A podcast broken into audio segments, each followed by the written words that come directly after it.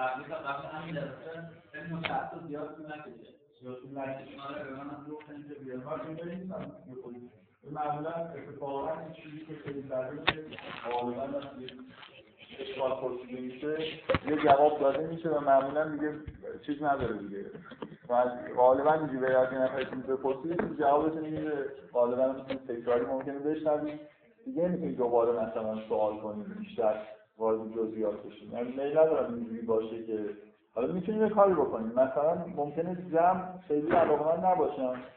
میتونیم با هم دیگه مثلا بیرون جلسه یه صحبتی هر چقدر که هست ادامه بدیم. مثلا همون دفعه که این اتفاق افتاد دیگه. در واقع توی جلسه من خیلی ساده چیزی گفتم تو از جلسه چیزی جدی مطرح کردیمش بحث کردیم. احساس کردم خوبه که جلسه بعد مجددا مطرح کنیم. حالا میشه اگه فکر خودت فکر می‌کنی که مثلا موضوع جالبه برای همه ممکنه جالب باشه توی کلاس در موردش صحبت کنیم. من نکته من نکته یعنی نکته خاصی ندارم. خب مثلا اگه الان فکر می‌کنی که خیلی توی این جلسه میل نداری بگی می‌تونی آخر جلسه با هم صحبت کنیم. من مشکل ندارم. حالا برسیم من یه مروری اون موضوع رو دوباره میخوام بکنم ولی حالا یه نکته جالب از در نظر میتونیم یه نفر چیزی میخواست بگیم من فکر کنم بیشتر این همه دارم که زمان مالا کنگرد این همه مالا کنگرد دیگه که ما پیرون این درسته همگرد خیلی دیدیم میگیریم و تفکارات که تیمایی همه میشنم تفکارات همگرد و یعنی که خیلی تبدیل همه چیزایی تکرار واقعا ولی ما میگه خیلی خیلی خیلی کاری نیست من خاطر این باشه اکثر نه نمیدونم بالا سلام علیکم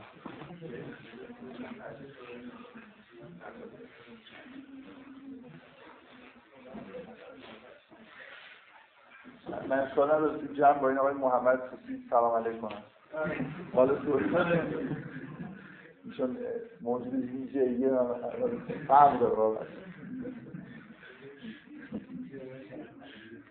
خب بذارید من اتفاقا حالا برعکس این که شما من, من دفعه قبل من گفتم بیمیل نیستم که این بحثای خود حالت این که من یه چیزی آماده بکنم بیام بگم هی جنبه مثلا کلاسیکتر و علمیتر پیدا بکنه من خیلی میل ندارم اینجوری بشه این اهداف اصلی که این بحثا شروع شد اینجوری نبود من یه دوره درس علوم قرآنی من بیام اینجا بگم حالا یه چیزایش تکراری ممکنه باشه یه چیزایش نباشه بیشتر این بود که یه جوری بغیر از این کار در مورد جنبه‌های اعجاز قرآن آدم یه خود صحبت بکنه بیشتر مسئله ارتباط برقرار کردن با قرآن یعنی مثلا الان یه نفر قرآن میخونه به نظر میاد که خیلی در نگاه اول ممکنه متن جالبی به نظرش نرسه خیلی تعجب آور باشه که چرا اینجوری داره بحث میکنه این فرم کلی کتاب قرآن خیلی ممکنه جالب نباشه از نظر بعضی و به اضافه این م... چیزایی که توش محتوایی که توش هست مسائلی که مطرح میشه اینه که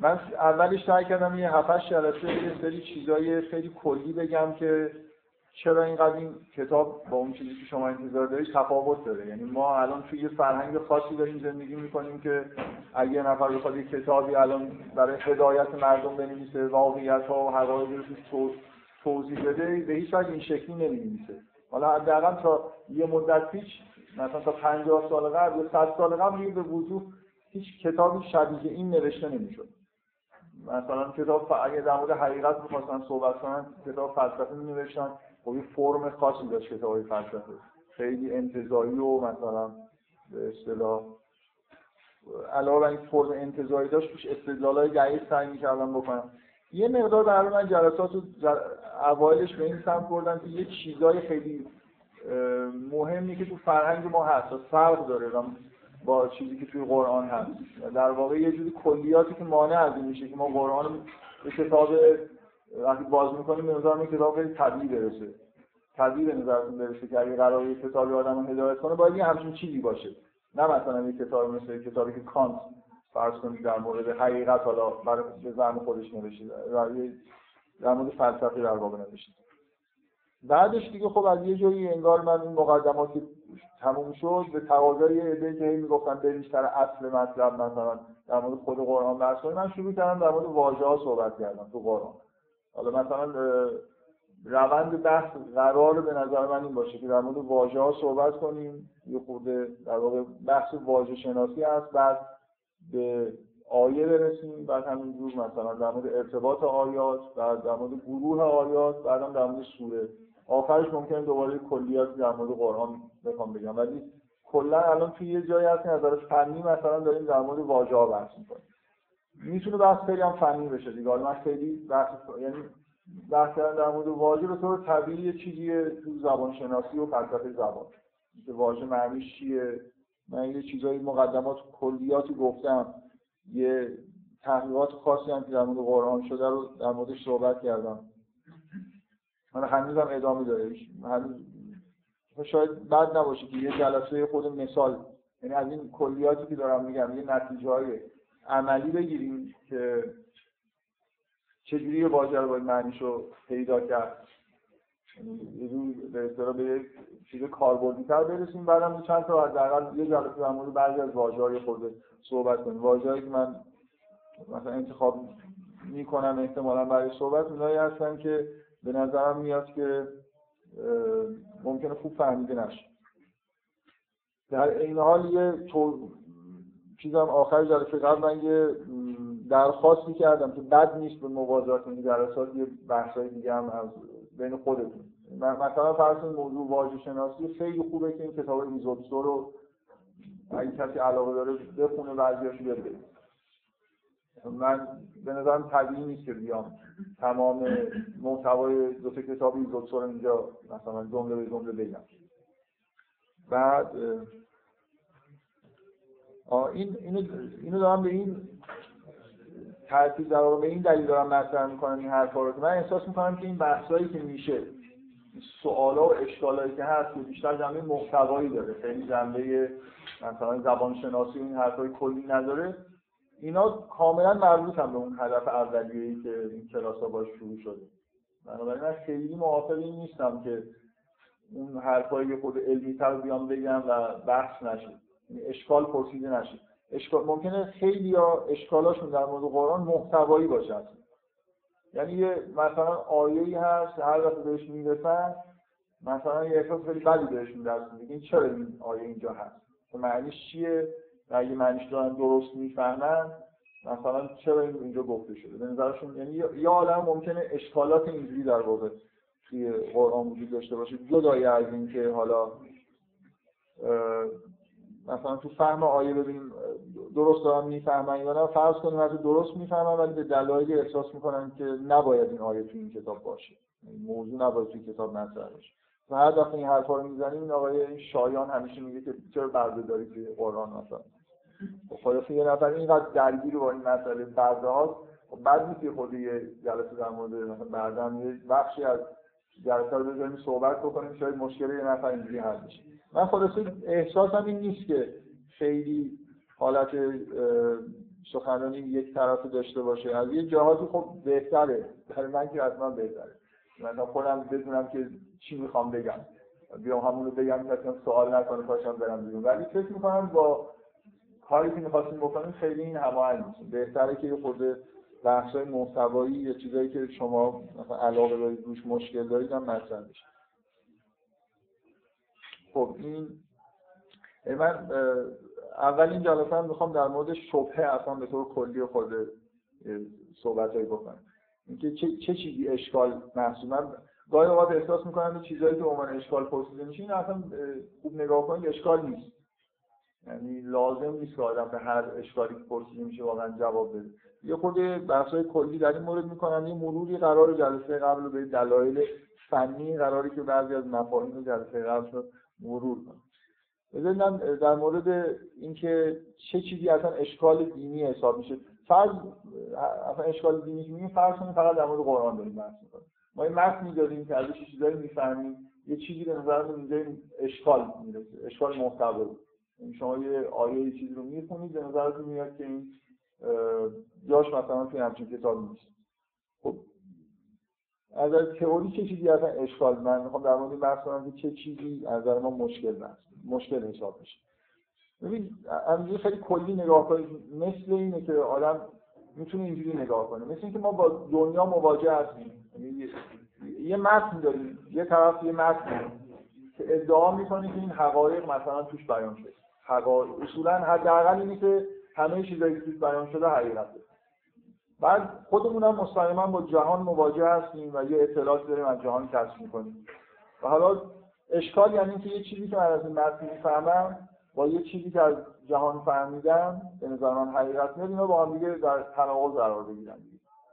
من یه چیزی از دنیا مثلا فرض کنید که من از دنیا به دلیل پیشرفت‌های علمی فهمیدم که زمین مثلا کروی، بعد توی یکی از کتب مقدس نوشته شده که نه مثلا زمین کروی نیست، مسطح. این یه جوری یه تناقضیه بین یه چیزی که از متن دارم می‌فهمم با یه چیزی که از دنیا دارم می‌فهمم. حالا این میتونه اینو میتونید کلاً تعمیم بدید دیگه، میتونه مثلا این فکت تجربی نباشه. شما احساس میکنید مثلا فرض کنید که برداشت شده خیلی بدی بوده و انتظار دارید که توی کتابی که از طرف خداوند نازل شده مثلا برای هدایت بشره یه جوری احساس میکنید که این باید حتما توی تحریم میشد ولی نشد. یعنی فکتی که شما از بیرون دارید اینه که برداشت شده بدیه و بعد یه جوری احساس میکنید که هر چیز بدی خب توی کتاب نباید چیزی بدی اومده باشه از جانب خداست، بنابراین یه جوری تناقض دیگه، تناقض در واقع حقیقتی با حقیقت دیگه نیست، ولی تناقض بین یه در واقع فکر اومدن یا نیومدن یه حکم با چیزی که شما فکر میکنید که حکم درسته، یعنی توی باید و نباید ها ممکنه یه جوری به نظر بیاد که کانفلیکت داره پیش میاد.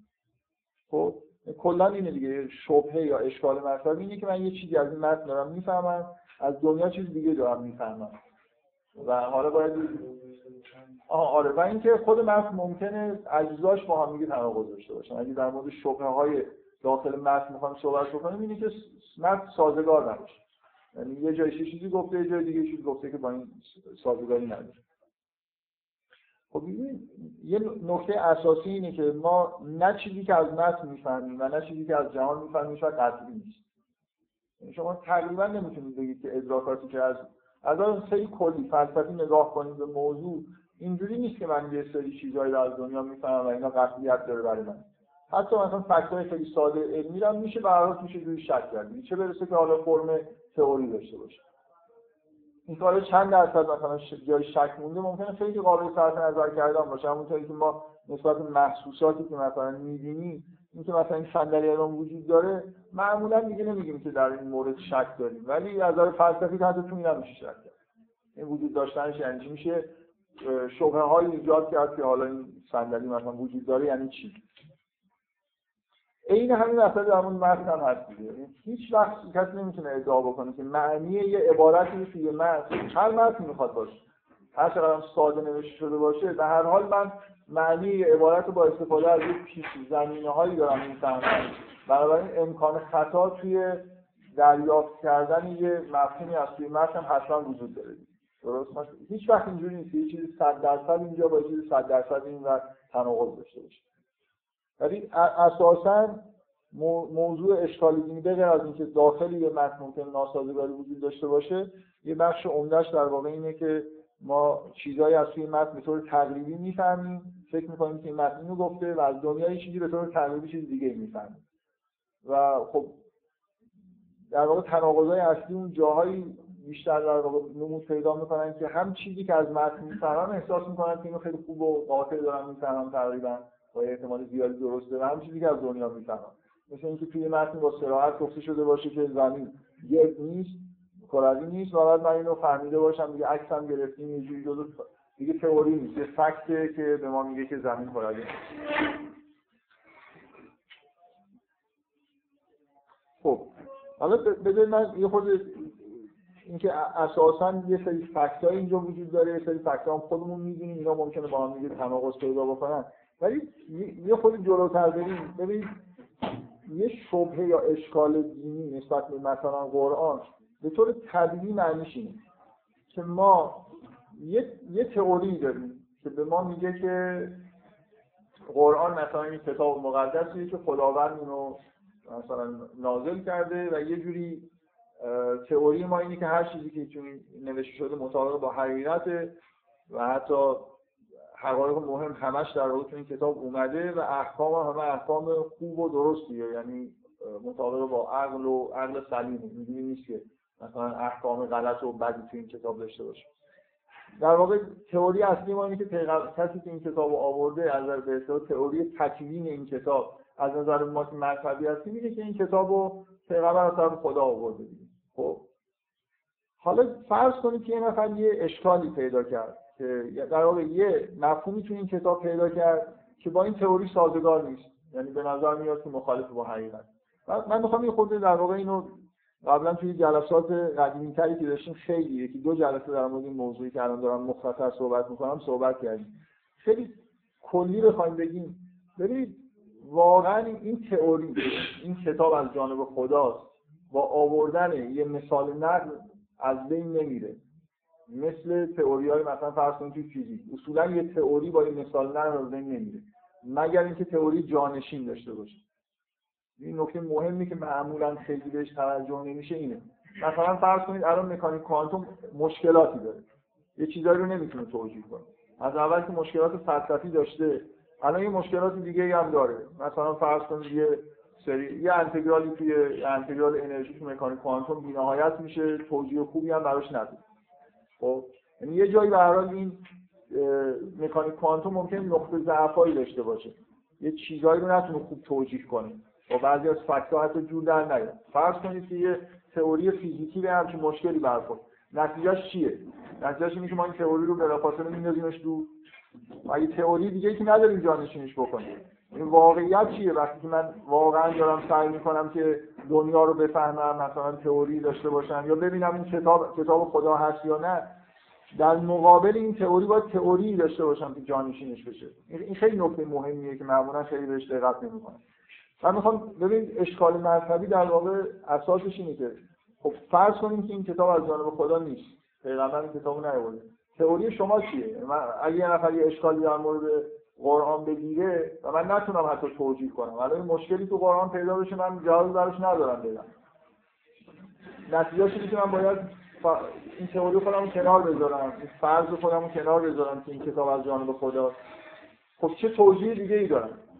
خب خب تئوریای دیگه چی میتونه باشه؟ مثلا میتونه یه تئوری این باشه که پیغمبر یه فرد بسیار بسیار باهوشی بوده و این کتابو هزار و چهارصد سال پیش با یه زیرکی فراوانی نوشته که خیلی چیزای جالبی توش هست ولی در این حال خب مشکلاتی هم توش هست. خب این یه تئوری. یه تئوری دیگه، واقعا من دارم تئوریای موجود میگم، یه تئوری موجود دیگه اینه که پیغمبر دوچار یه در واقع اینجوری نبوده که آدم باهوشی که ادای پیغمبر رو داره در میاره و ادعا ادعا میکنه که بهش وحی میشه، در حالی که خودش هم میدونه که بهش وحی نمیشه، فقط برای اینکه مردم رو در واقع قانع بکنه همچین حرفی داره میزنه.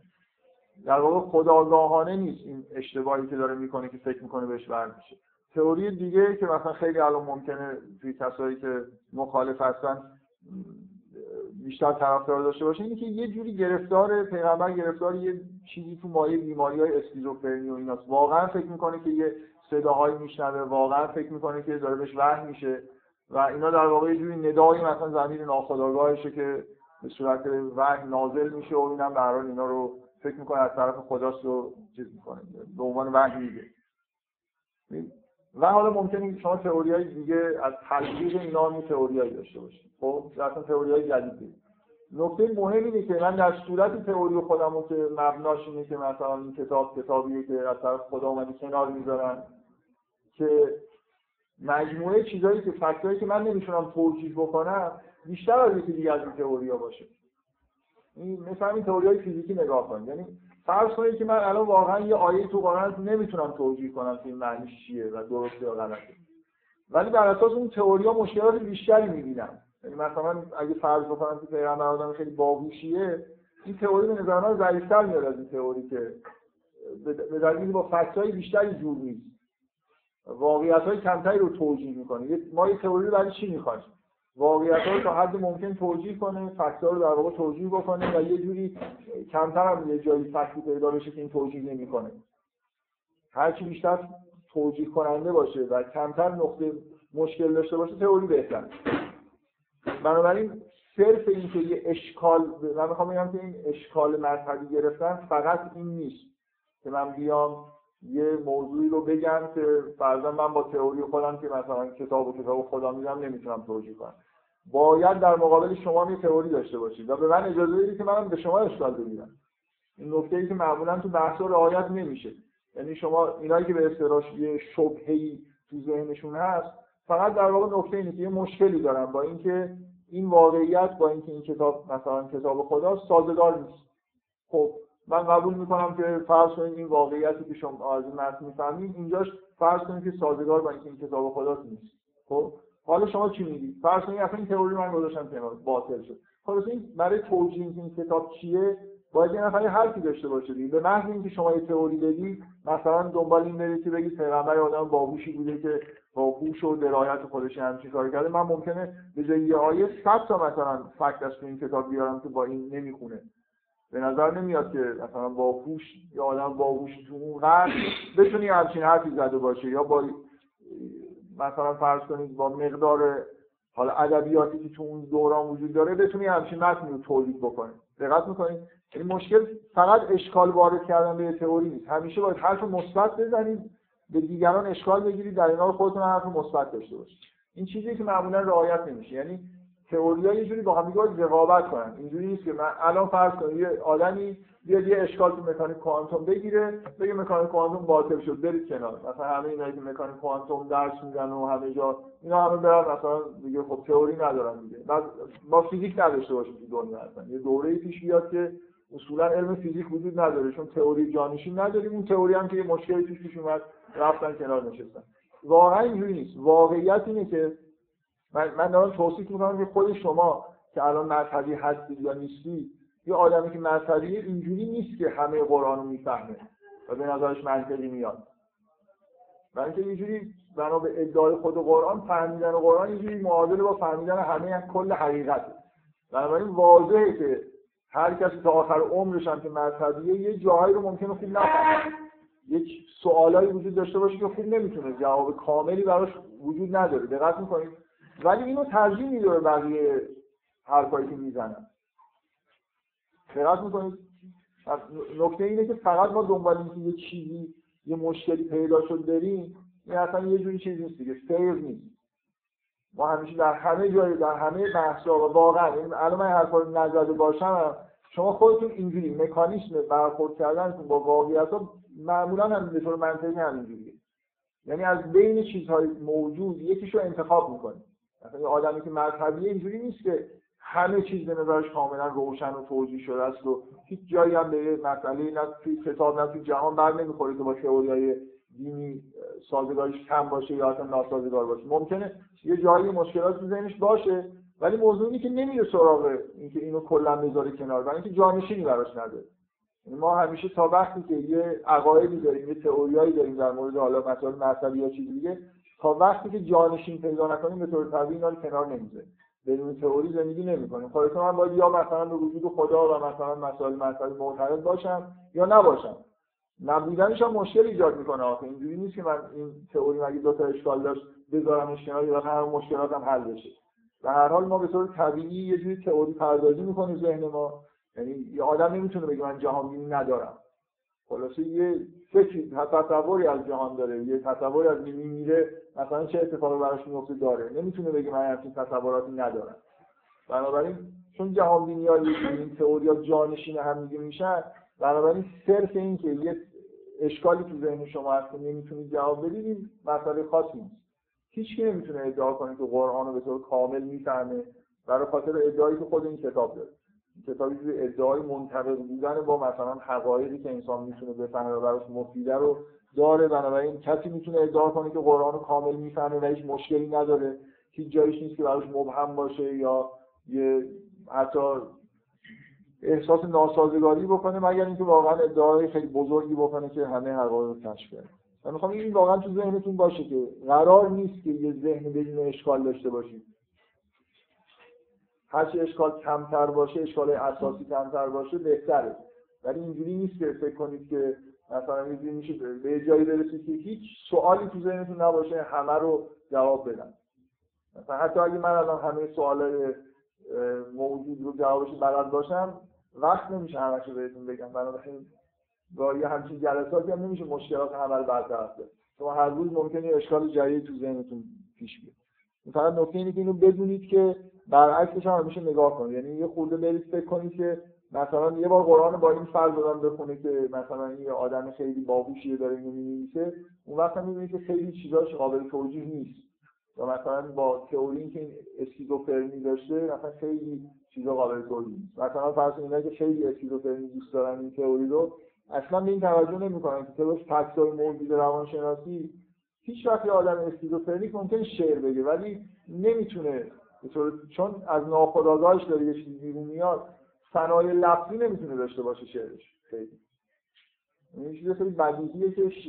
یه آدم اسکیزوفرنیک ممکنه یه شهودهای جالبی داشته باشه، ممکنه مثلا الهامات خوبی داشته باشه، حتی شعر هم گفته باشه، ولی اینکه بتونه مثلا قافیه رو خوب جور در بیاره، مثلا صنایع لفظی خیلی پیچیده ایجاد بکنه، به طور معمول اینجوری نیست. یعنی ناخودآگاه اصولا تصویری کار میکنه، لفظی کار نمیکنه. بنابراین خیلی به نظر میاد اینکه قرآن مثلا نتیجه یه جور فعالیت ناخودآگاهه با تئوری‌های موجود روانکاوی. اسکیزوفرنی خلاصه یه چیزیه که روانکاوا در موردش دارن بحث میکنن دیگه.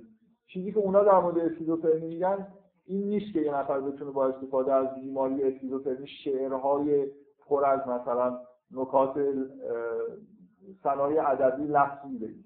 ممکنه هزارها خیلی چیزا رو بتونن توجیه کنن که یه سری مثلا تصاویری تو قرآن هست، یه سری چیزای شهودی خیلی جالبی که هست ممکنه نتیجه الهامات ناخودآگاه باشه، ولی قرآن از اول تا آخرش پر از صنایع خیلی بدیع لفظی. خیلی حداقل بعضیاش به نظر میاد که سابقه هم توی ادبیات عرب هم نداره. من هنوز به جمله نرسیدم که در مورد صنایع لفظی بحث بکنم، فعلا داریم در مثلا در مورد واژگان بحث می‌کنیم، ولی بعدا خب در مورد این چیزا هم صحبت می‌کنیم. نکته اینه که در, در واقع یه جوری به نظر من تئوری اسکیزوفرنی تمام آیات قرآن براش اشکال هست. یعنی هیچ کدوم همشون یه جوری مشکل داره. یه نفری که به این تئوری معتقده باید این پیچیدگی‌های لفظی رو توجیه کنه و این همه جای قرآن هست. یعنی اگه ما مثلا با تئوریمون چهار تا مشکل تو قرآن باقی مونده که نمیتونیم حل بکنیم، اونا از اول تا آخرش اشکال دارن. اینو همیشه دقت بکنید که ما صرفاً دنبال این نیستیم که به ذهن بدون اشکال کاملا چیز برسیم، بدون سوال حتی برسیم. این قراره که ما تئوریمون از تئوری‌های دیگه بهتر بگیری و خودمون قانع بشیم که تئوری ما بهتر از تئوری‌های دیگه کار میکنه. خب اگه خلاصا غیر غیر از قرآن، اگه مثلا یه متن مذهبی مثلا به یه چیزی در صورت یا مثلا یه عقیده‌ای مثلا به خاطر اون نسبت عقل انسان به هیچ وجه مثلا قبول نشه باشه، با جامعه کدوم میشه؟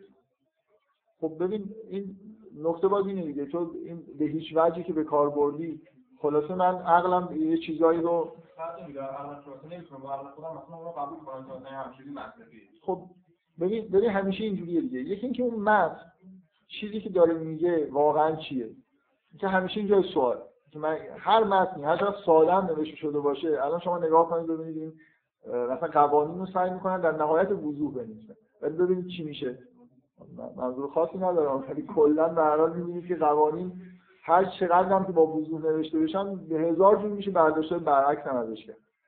یا مثلا این کتابچه‌های کنکور رو که هر چی سعی می‌کنن واضح‌تر بشه معمولاً بدتر میشه، مثلا بیشتر سوال ایجاد می‌کنه، هی زیادتر توضیح میدن، هر سال هی بزرگتر میشه، ولی بازم به نظر من مشکل حل نمیشه. همش مثلا یه همیشه یه ستاد پاسخگویی به سوالات باید تشکیل بشه تا این دفترچه این سادگی رو ببینیم توش.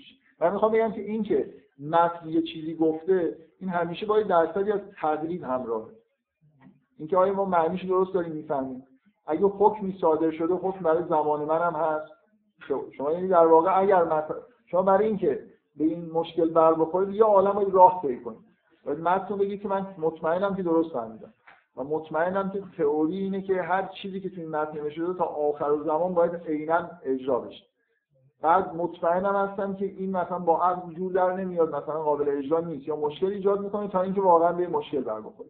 میگم در تمام این مراحل یه جوری هی چیز کم میشه دیگه. این درصد احتمال اینکه این چیزی که شما دارید میفهمید درسته از این ور کم میشه، اون ور هم همینجوری حالا من تحلیل بکنید میبینید که یه عالم ممکنه مشکل توی قسمت چیزی که از واقعیت میفهمید مثلا مشکل داشته باشه. بنابر فرهنگ خودتون یا مثلا شرایط ویژه فرهنگی خودتون باعث شده که چیزی به وضوح براتون غلط باشه، در حالی که مثلا به طور بدیهی در زمان قدیم یه چیزی درستی حساب می‌شده.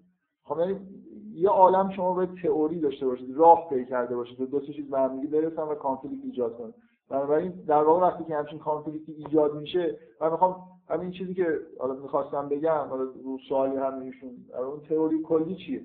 فرض کنیم که من یه چیزی از این متن خلاصه بیرون اومد با یه درصدی از درستی و قطعیت، یه چیزی هم من از جهان خارج و خودم در واقع میدونم که این دو تا با هم دیگه تناقض داره. واقعاً چیکار باید کرد؟ خیلی واضحه که توی همچین مواردی من باید نگاه کنم ببینم که کدومش قطعی‌تره به نظرم. مثلا فرض کنید که من به این نتیجه رسیدم که مثلا زمین مطمئنم که مطمئنم که زمین پر از حالا فرض کنید که متن مقدسی که من بهش اعتقاد دارم و تا حالا هیچ مشکلی هم باش نداشتم، یعنی خیلی خوب همه چیز رو توجیه می‌کرد و خیلی متن خوبی بود، نه فکر میکنم باشه.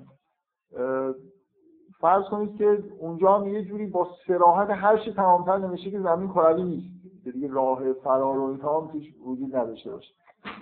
خب چی کار میشه کرد تو همچین مواردی؟ درسته که اونجا به عقل بگیرید و ابزار شناخت انسان نشه دیگه. آره، یعنی برای من این متن هم یه جوری دارم تحت پوشش عقل و اینا قرار میدم و میفهمم من فهم من از جهان یه بخشش مشترکه با فهم من از متن دیگه. خلاص من نشستم حالا یه سری محسوسات دارم، یه سری چیزا هم فکتام از متن دارم میفهمم، یه جاهای خلاص عقل من داره دخالت میکنه.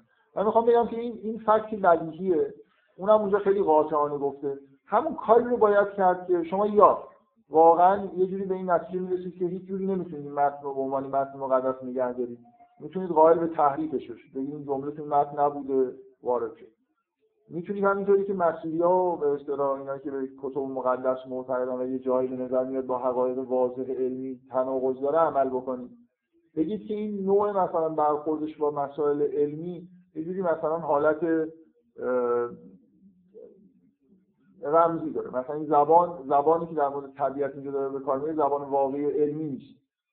یعنی شما یا باید این متن بذارید کنار، بگید مثلا خب من هیچ تئوری ندارم که اینو نگهش دارم، خب و یه تئوری جانشینی مثلا دارم که بهتر از این کار میکنه که بخوام اینو با این همه مشکلاتش نگه دارم. یکی این کاره، واقعا یه تئوری جانشین به نظر من بهتر از این تئوری عمل میکنه که این کتاب کتاب مقدسیه، اینقدر اشکالاتش زیاده که من ترجیح میدم که یه چیز دیگه فرض کنم.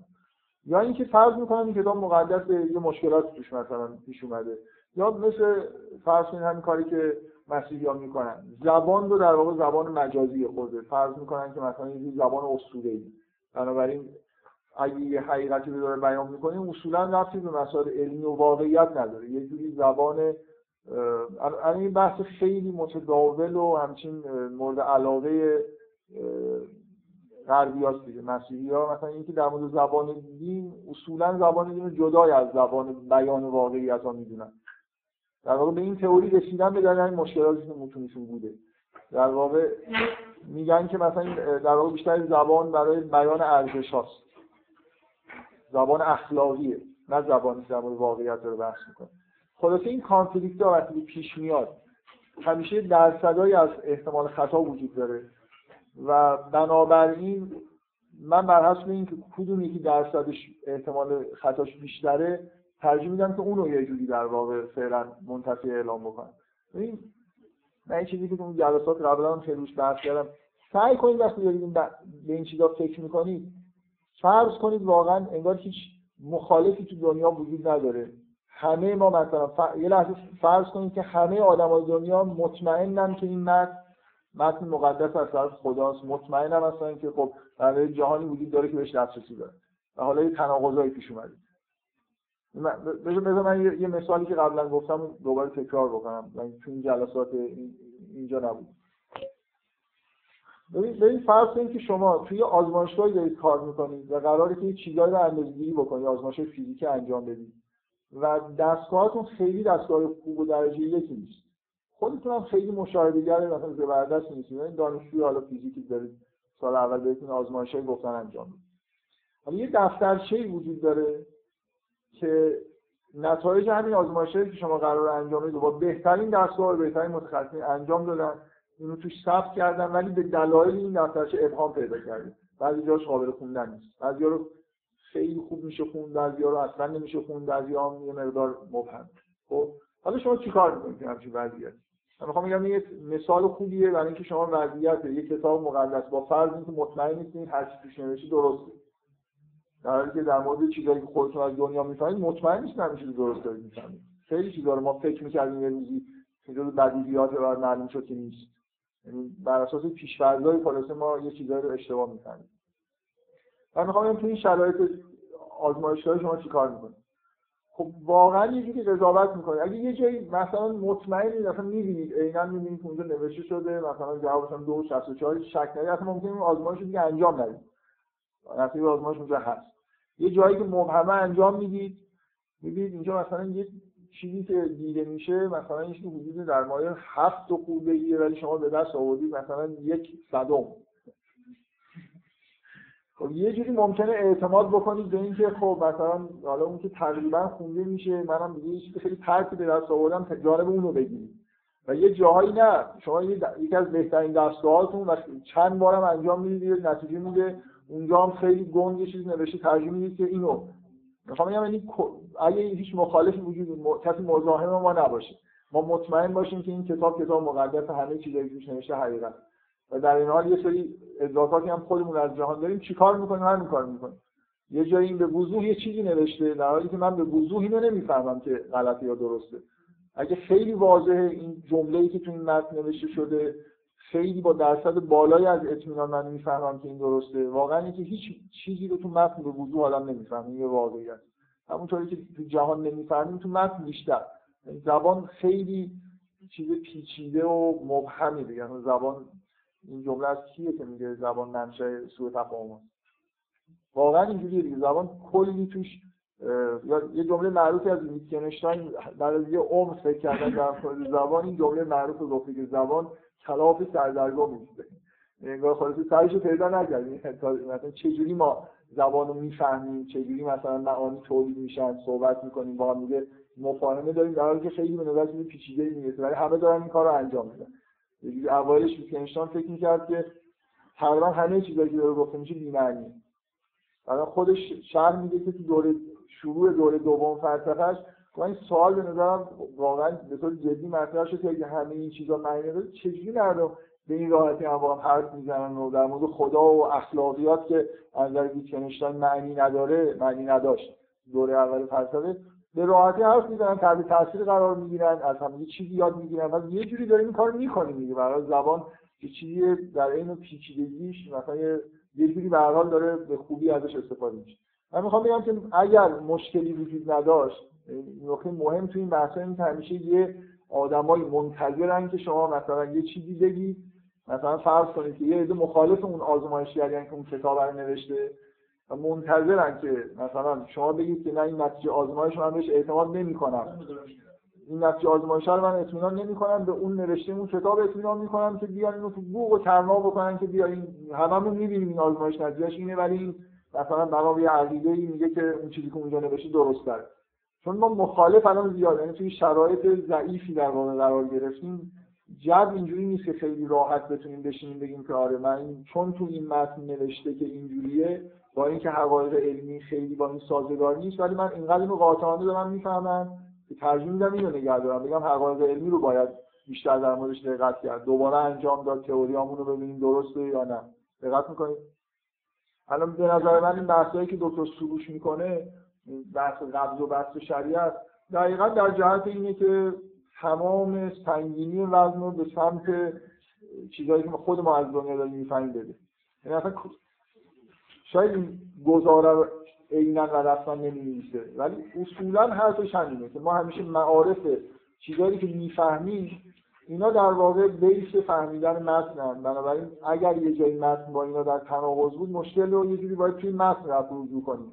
هیچ وقت اینجوری نیست که ما این حس رو داشته باشیم که من از این متن چیزی میفهمم پاشم وای میستم ولی اینکه با همه حرفایی که الان تو سنت علمی داره گفته میشه مثلا مخالفت داشته باشه.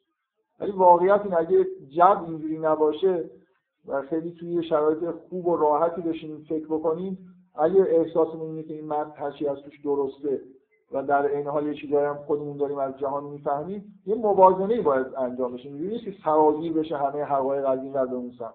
خلاصه با وجود اینکه زبان مبهمه، من ممکنه یه واقعیت‌ها رو توی متن با وضوح خوبی خیلی بیشتر از حقایق علمی حتی درک بکنم. خب فرق کنیم مثلا قرآن بیان کننده بیشترین واقعیت‌هایی باشه که داریم می‌بینیم، با بهترین نوع مکتبی باشه که داریم از جهان می‌بینیم. حالا چطوری می‌تونیم بگیم که حالا بیان کننده حقیقت‌ها هم هستش که مثلا ما بهش اعتبار داشته باشیم؟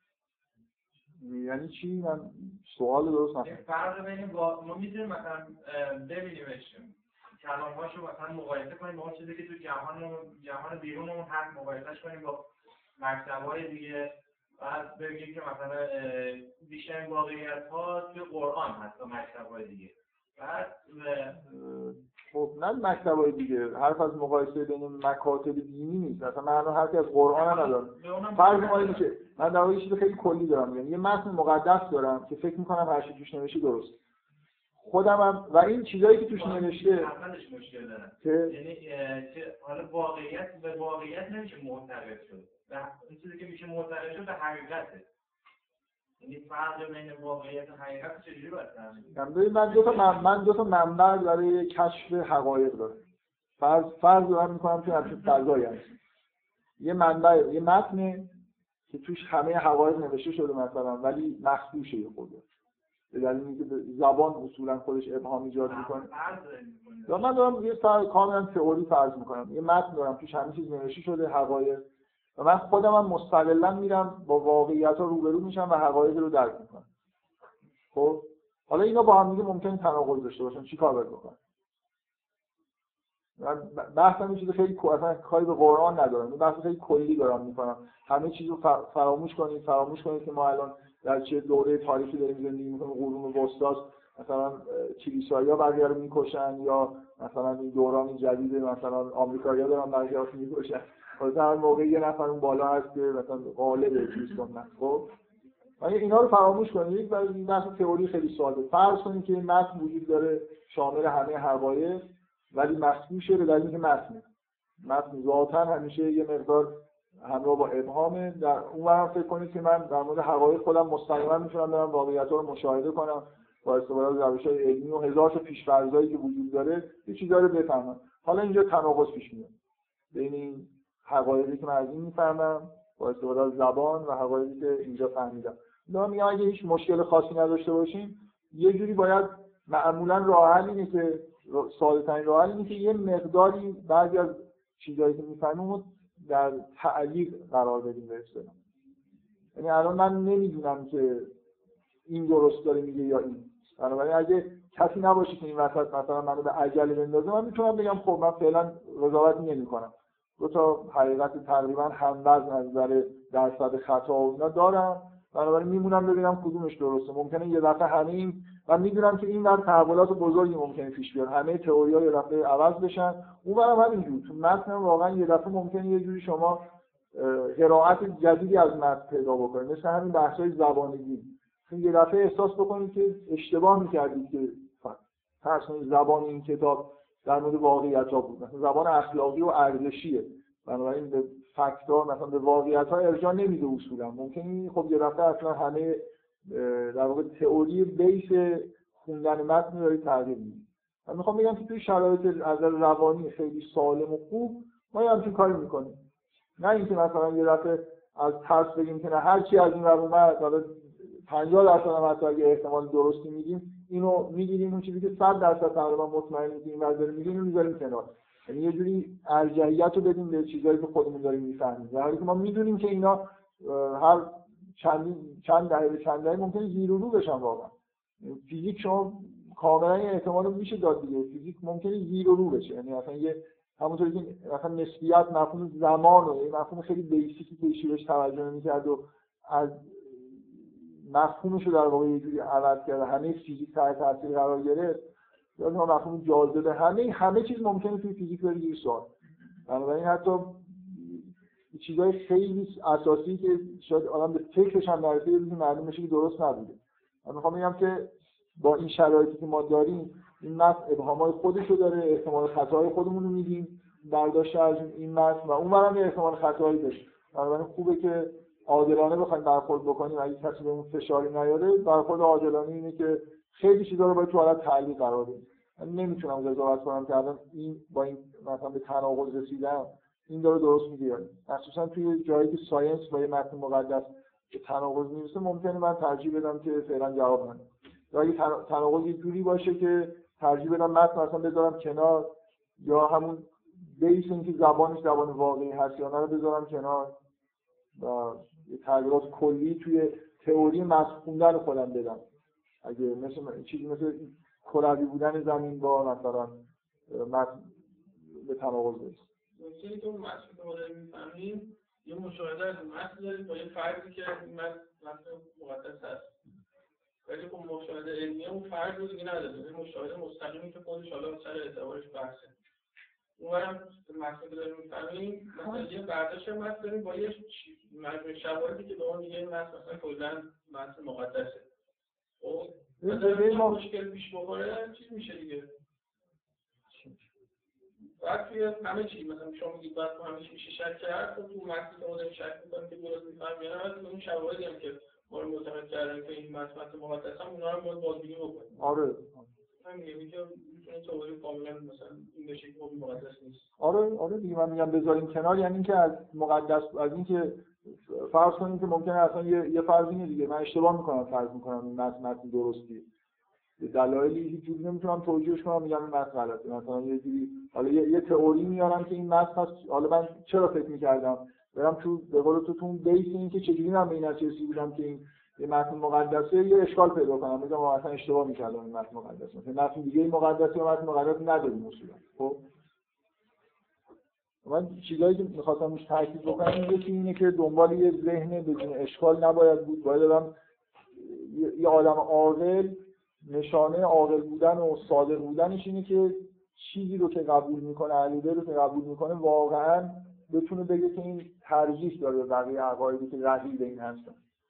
یعنی من مثلا احساس می‌کنم که به این معتقدم که مثلا قرآن متن مقدسه، خب این یه تئوریای رقیب داره، این که مثلا پیغمبر خودش اینو ساخته، نمیدونم حالا بیمار بوده یا چیزای دیگه ممکنه بشه گفت. من واقعا باید احساس کنم که این عقیده من به مقدس بودن قرآن این فکتای بیشتری رو توجیه میکنه، اشکال کمتری داره و من موجه این عقیده من که اینو پذیرفتم به عنوان متن مقدس. دفاع دارم دفاع دارم در مقابل بقیه تئوری‌ها. من میخوام بگم که دفاع به معنای این نیست که من هیچ اشکالی ندارم. این یه نکته و این نکته دیگه هم که توی کانفلیکت پیدا کردن متن با حقایقی که من مستقیما از واقعیت میفهمم در واقع به این سادگی نیست که من بتونم راحت از یکیش طرف نظر کنم. اگه یه جوری بخوام در واقع چیزایی که در واقع با به هم دیگه با هم کانفلیکت پیدا میکنن، مشکل پیدا میکنن، اینا رو یه جوری باید قضاوتی بکنم که در چند درصد احتمال میدم که این چیزی که دارم میفهمم هر دو تاشو درست دارم میفهمم که بعداً برم سراغ این که تئوریای اساسی خودمون که اصلا این متن مقدس هست یا اینا حقایق هستن یا نه رو تشکیل. در مورد این موضوع کم اومدن صندلی یه توطئه‌ای وجود داره. توطئه‌ای اینه که من اصولاً حالا دفعه قبل با این آقای محمودی که متهم به این که باعث بانی این مشکل شده ما قرار بود جلسه خصوصی داشته باشیم، بعد توی مرکز مطالعات فرهنگی که چند تا صندلی بیشتر نبود این جلسات شروع شد. بعد اونجا به دلیل بی‌نظمی که وجود داشت که سر ساعت شش معلوم نبود خلاصه کلید اونجا رو میشه گرفت یا نمیگرفت، اومدیم تو مدرسه ولی یه عده رفتن مثلا این و اون گفتن و خلاصه تعداد زیاد شد. حالا توطئه اینه که قرار شده که هیچ جای بزرگتر از اینجا نریم. این خود کوچیک بودن اینجا حداقل در حد اینکه کنترلی باشه که مثلا جمعیت بیشتر نشه. ها اینم بله قبل از این کسی پیشنهاد بکنه که مثلا جای اینجا داره کم کم کم میاد و بریم یه جای دیگه، اینو گفتم که دیگه این پیشنهاد روش بحث نکنید. شما مثلا نه کارش خدمت نکنید یا بشه چیزی نکنید. اینجوری که شما گفتید مثلا سوال نامربوط باشه من جواب نامربوط میدم. مثلا گفتم خب ما شاید دو تا تئوری داشته باشیم، حالا ببینیم باید باید بررسی کنیم که بخوایم کدومش انتخاب کنیم، مثلا احتمال درست بودن کدومش بیشتره. معیارتون این گذاشتیم. حالا فرض کنید که حالا ما دو تا تئوری داریم، یکیش مثلا هشتاد درصد برام بلافاصله میرسیم که دو تا یکی مثلا هفتاد درصد. حالا اگه یه افاقاتی در تا هرگز داره روزی یکم شاید از این لحاظی که درسته بچره، ولی مثلا اگه ما بخوایم سمت و هشتاد درصد یه بگیم مثلا معلوم دردسرش بشه، سخت باشه، یا مثلا ما خودمون دوست داریم که این شصت درصد درست هفتاد درصد درست باشه، مثلا لذت دیگه‌مون اون تعمین می‌کنه. آیا واقعا ما با معیاری که داریم که کدوم رو انتخاب کنیم فقط اینه که ببینیم کدومش احتمال اینه که بهتر باشه اون درستش رو انتخاب کنیم؟ اینا تو همون بحثایی که میگم دو جلسه برتری واقعا فقط معیار برتری یه تئوری فقط توجیه کردن فکتا نیست. زیبایی تئوری هم مثلا برای ما سادگی، زیبایی، اینا تو فیزیک هم اینطوریه. یعنی مثلا شما موقعی که نسبیت انیشتین جانشین تئوریای ردیف شد اینجوری نبود که مکانیک کلاسیک برای اون آزمایش مایکلسون مورلی هیچ چیزی نداشته باشه، ولی اینقدر جواب پیچیده و بدی داشتن که هیچ کی شک نکرد تو اینکه این جواب جواب خوبیه و بریم این تئوری رو در واقع بپذیریم. مثلا واقعا سادگی و زیبایی جزو معیارهای درونی خود تئوریه، سازگار بودن خود تئوری، سازگاری تئوری خیلی چیزای خیلی بیسیک زیبایی و سادگیش هست. خیلی چیزای دیگه ممکنه باشه دیگه، یعنی بحثاییه که کم و بیش متداوله، ولی واقعا یه جوری به نظر میاد که توی بحث کردن وقتی که حرف رفع اشکال و رقابت تئوریاست پارامتر اصلی توجیه کردن فکت است. همونطوری که همه مثلا ساینس می‌بینید همه جا می‌بینید. مثلا که وقتی مثلا هر دوشو داره میگه افهامی داره، موقعا میگه خب یه نفرش از اون میره. اگه من بخوام برای هر مسئله‌ای تو زندگی من فکر کنم اینقدر تئوری مختلف بچینم همشون هم اینقدر اشکال دارن هیچ کدومشون مطمئن نیستم، خب آخرش که میخوام الان انتخاب کنم که دیگه‌تر از اولش خودم که دوست دارم انجام. خب ببین شما ببین همین نکته‌ای که شما دارید میگی، شما دارید یه جوری به هر حال اعتقادتون به تئوری رو موجه میکنید.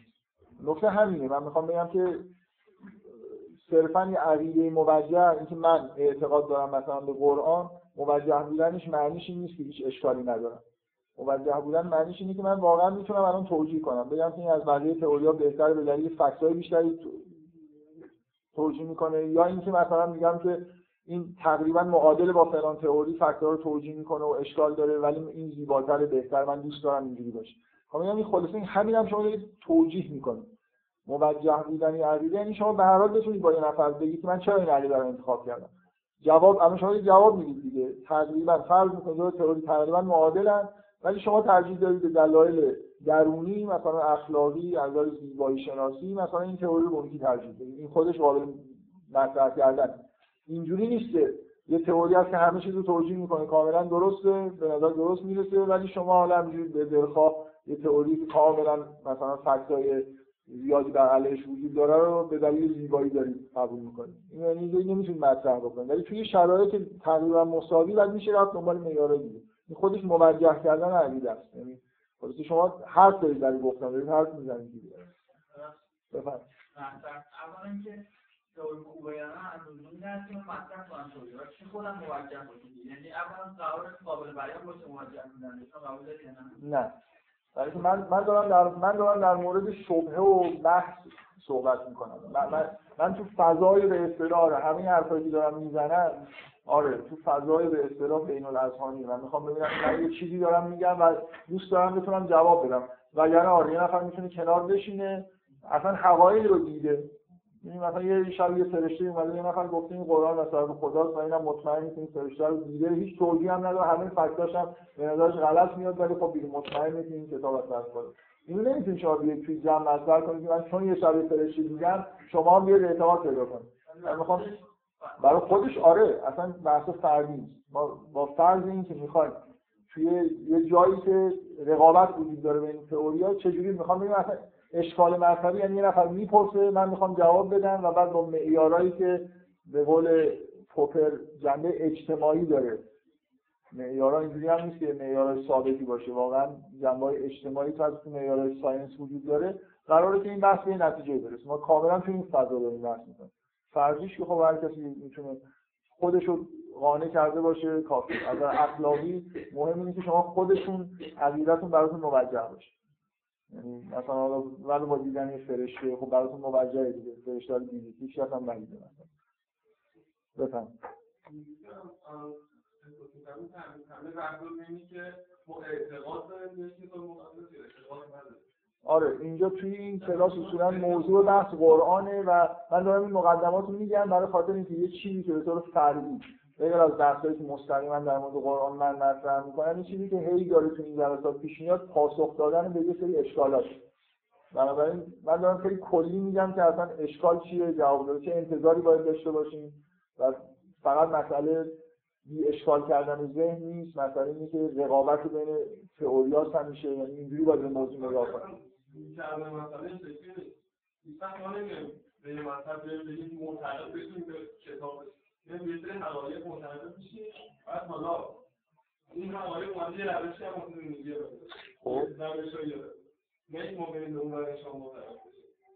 مثلا اگه مشکلی هم پیش بیاد تو روش ها، اون روش ها مشکل اشکال شده. من اینجا بحث خاص من در مورد اشکالاتی که به قرآن گرفته میشه. اینجا ما چیزی خارج از درس و نظر قرآن اینجا قرار نیست مطرح بکنیم. من بحثم همین چیزایی که دارم میگم در مورد ما یه متن داریم و یه اشکالایی توش می‌بینیم. مثلا یه نفر ممکنه مثلا موضوع بردگاری به نظرش مشکل برسه.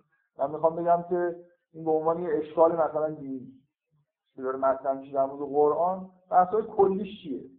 چه وقتی یه چیزی میگم اشکال، چه وقتی میتونم مثلا بگم که جواب جواب دادن چجوریه، میتونم یه چیزی رو به تعلیق تو تعلیق نگه دارم یا نمیتونم، قراره ما مثلا همه اشکالات جوابش بلد باشیم نباشیم. این بحث اینجوری دارم میکنم.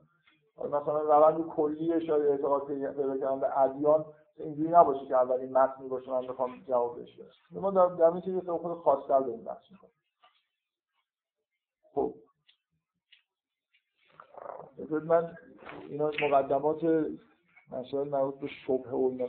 بذارید من در مورد این موضوع بودن فرهنگ بازرگانی، یکی از چیزایی که دفعه قبل اول جلسه در موردش صحبت کردیم این بود که یه اشکالی گرفته میشه که فرهنگ، اصولاً یه اشکال وجود داره که فرهنگ قوم مثلا عرب توی قرآن یه انعکاسایی داشته، حالا کم یا زیاد. در مورد این مثلا یه بحثایی مطرح می‌کنم. یه خودی در مورد این من میخوام صحبت کنم. باز این موضوع بازرگانی میخوام بگم شاید یه بحث مختصری حالا نه خیلی زیاد ادامه پیدا بکنه، بیشتر جنبه یادآوری داره.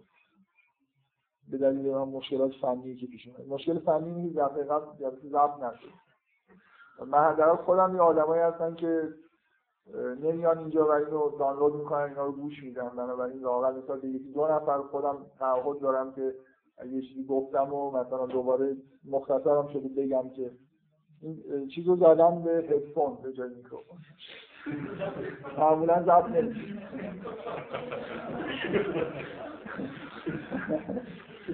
اول جلسه اول جلسه اختار کردم که این جلسه آبروریزی میشه. کاری من آبروریزی شد. بذار بگم یه نفر در جلسه اصولاً خود توی منطق این که آیا بازتاب فرهنگ عرب توی قرآن اصلا اشکال حساب میشه یا نمیشه. بعضیا معتقدن نمیشه. الان حداقل ما دو سه نفر توی ایران داریم مقاله‌ام نوشتن اشاره میکنن به اینکه این مشکلی نیست. دلایلی مثلا خداوند ترجیح داده که این بازتاب داشته باشه. حالا سعی می‌کنم این توضیح من من توضیحاتون خیلی نمی‌فهمم. مثلا یه توضیحشون اینه که میگن که یه جوری در واقع وقتی اونا در واقع ببینید بازتاب فرهنگ در این حد ممکنه باشه یه عقیده غلطی وجود داره توی عربستان. مثلا معتقدن که یه موجودی به اسم جن وجود داره. خب اون که لزوم نداره توی قرآن بازتاب پیدا کنه. اگه مثلا فرضون خداوند داره کتاب قرآن رو میفرسته، اونا با خیلی چیزا ممکنه معترض باشن، چیزای چرند و برند، به خیلی خرافات دیگه هم معترض بودن. اینکه یه چیزی که قرآن بازتاب پیدا کرده چه توجیهی میتونه داشته باشه؟ اونا مثلا یه جوری میگن که این جوری محرم شدن با مردمه، مثلا اینکه اعتمادشون آدم جلب کنه. میگن وقتی آدم با یه کودکی سر و کارشون گفته باید به زبان همون کودک صحبت کنه. اینا دنیای یه جور خاصی می‌دیدن. قرآن هم مثلا یه جوری نه تنها تکذیب نکرده عقایدشون رو، یه جاهایی تلویحاً تایید هم کرده برای اینکه اینا مثلا بیشتر گوش بدن. یعنی یه توجیهی که برای این موضوع میکنه. نمیدونم والا. من که نمیفهمم. واقعا حالا اینکه اینکه در بازتاب فرهنگ یه نکته این بود که واژگان اصولاً زبان حامل فرهنگه. حالا در حد واژگان که فکر کنم برنامه‌ریزا کردن بحث کردن که به نظر میاد که از نوع جهانبینی بازتاب پیدا نکرده با اون حرفایی که ایزوتسون میزنه. به نظر من کاملا قانع کننده است که از این موضوع بگذریم. یه سری فکت‌های جزئی هم میارن، مثل همون موضوعی که دفعه قبل من خود در موردش بحث کردیم، مثلا اینکه توصیف بهشت و جهنم مطابق میل اعراب. نمیدونم موضوع این که یکی از فکت‌هایی که میارن این که موضوع هفت آسمان، یعنی اصولاً آسمان ها توی قرآن مطابق هیئت بدلنوسی که الان باطل شده. این یه نکته. همین موضوع وجود جن و بعضی چیزهای دیگه‌ای که الان ممکنه خرافات محسوب بشه، اینا رو در واقع این حداقل من میخوام بگم اینو قبول بکنید که اگر یه حقیقتی وجود داره که یعنی یه عقیده باطلی بین اعراب وجود داره وجود داشته و این توی قرآن انعکاس پیدا کرده، این اشکال دیگه. دیگه اینو نمیشه. ممکنه یه نفر این آقای محمد شماره دو، ایشون ایشون محمد شماره یک، آیه نوروزی، ایشون بعد از جلسه بحثش این بود که میگفت که میگفت اصلا حتی اگه ما قبول بکنیم که توصیف بهش جهنم مطابق میل اعرابه، این خیلی اشکالی نداره. آره درست هم هست، من خیلی اشکالی نداره. اصلا رسما بیایم بگیم که خداوند به دلیل اینکه می‌خواست نظر اینا رو جلب کنه بهش جهنم رو یه طوری توصیف کرده که برای اینا خوشایند باشه و ما الان میفهمیم. یعنی هدف اینه که خوشایند بهش مثلا فرض کنید خوشایندترین چیز ممکنه. قرآن خدا اینو میخواد بگه، میخواد بگه بهش خوشایندترین چیز ممکن برای انسانه و جهنم بدترین چیز ممکنه. خب حالا برای اینکه به اعراب بگه خوشایندترین چیزا رو برای اونا نام برده، بدترین چیزا رو براشون نام برده و ما هم که الان میخونیم میفهمیم که اونا چه چیزایی رو دوست داشتن. پس این منظور اینه که هر چی که دوست دارید میذارن. میفهمید چی میگم؟ یعنی یه جوری با این واسطه خلاصه با اینکه ما ذهنیت اعراب میشناسیم یه جوری درک بکنیم که این توصیفا یعنی که چیزای خیلی خوب و اون توصیفا هم چیزای خیلی بد، ولی اینکه الان ما اینا رو خیلی دوست نداشته باشیم و اونا رو خیلی بد می‌دونیم. ببین این فرق می‌کنه. آره من اینو قبول دارم که میشه مثلا همین توجیهاتی کرد. حالا خودم شخصا نظرم نیست ولی میشه همین توجیه کرد. خب آدامس میخوام بخورم.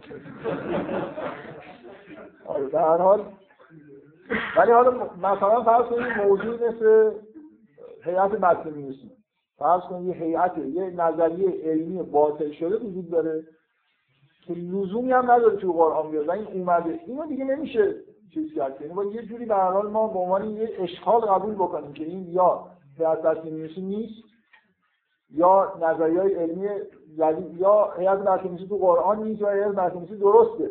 در وقتی که داره به یه نظریه اشاره میکنه که فرضاً باطل شده، اگر یه همچیزی توی قرآن باشه خب واقعا اشکال دیگه. این فرق میکنه با موضوع توصیف بهشت و جهنم یا فرق میکنه مثلا با این موضوع که فرهنگ بازرگانی توی قرآن انعکاس پیدا کرده. ممکنه یه نفر کما اینکه مثلا ایشون جلسه قبل میگفت که آره مثلا فرهنگ بازرگانی بوده، دم دست بوده و تمثیلا رو خداوند از فرهنگ بازرگانی گرفته و ما هم که خب میفهمیم فرهنگ بازرگانی چیه، ولی اینکه خودمون بازرگان نباشیم اینجوری نیست که مانع فهم ما بشه.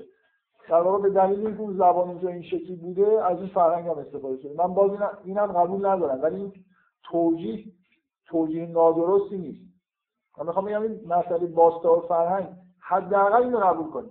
وقتی که به حد چیز میرسه اینکه یه نظریه علمی قدیمی یا یه فکتای علمی که الان متناقض با چیزایی که ما میفهمیم اگه تو قرآن هست، اینو باید واقعا رفت دیگه یه کاریش کرد دیگه. همینجوری نمیشه با این توجیه‌های کلی نمیشه برطرفش کرد.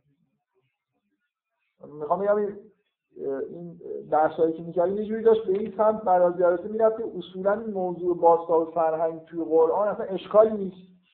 لازم نیست خیلی جواب بدیم. حداقل در حد اینکه اگه به حقایقی اشاره شده که درست نیستن، ما میدونیم که الان درست نیستن و به عنوان حقیقت اشاره شده، مثل مثلا فرض کنید اگه تو قرآن میگفت زمین کروی نیست، خب این مشکلی بود دیگه. یعنی عقیده باطل زمان پیغمبر اومده تو قرآن. این با اینکه خداوند این کتاب رو به عنوان کتاب مقدس فرستاده باشه خود مشکل داره. یه جایی باید در واقع مشکل رو حل بکنیم، با توجیه کلی نمیشه. این ولی این مسئله فرهنگ بازرگانی من جلسه قبل فقط میخوام یادآوری بکنم کلیاتش چی بود.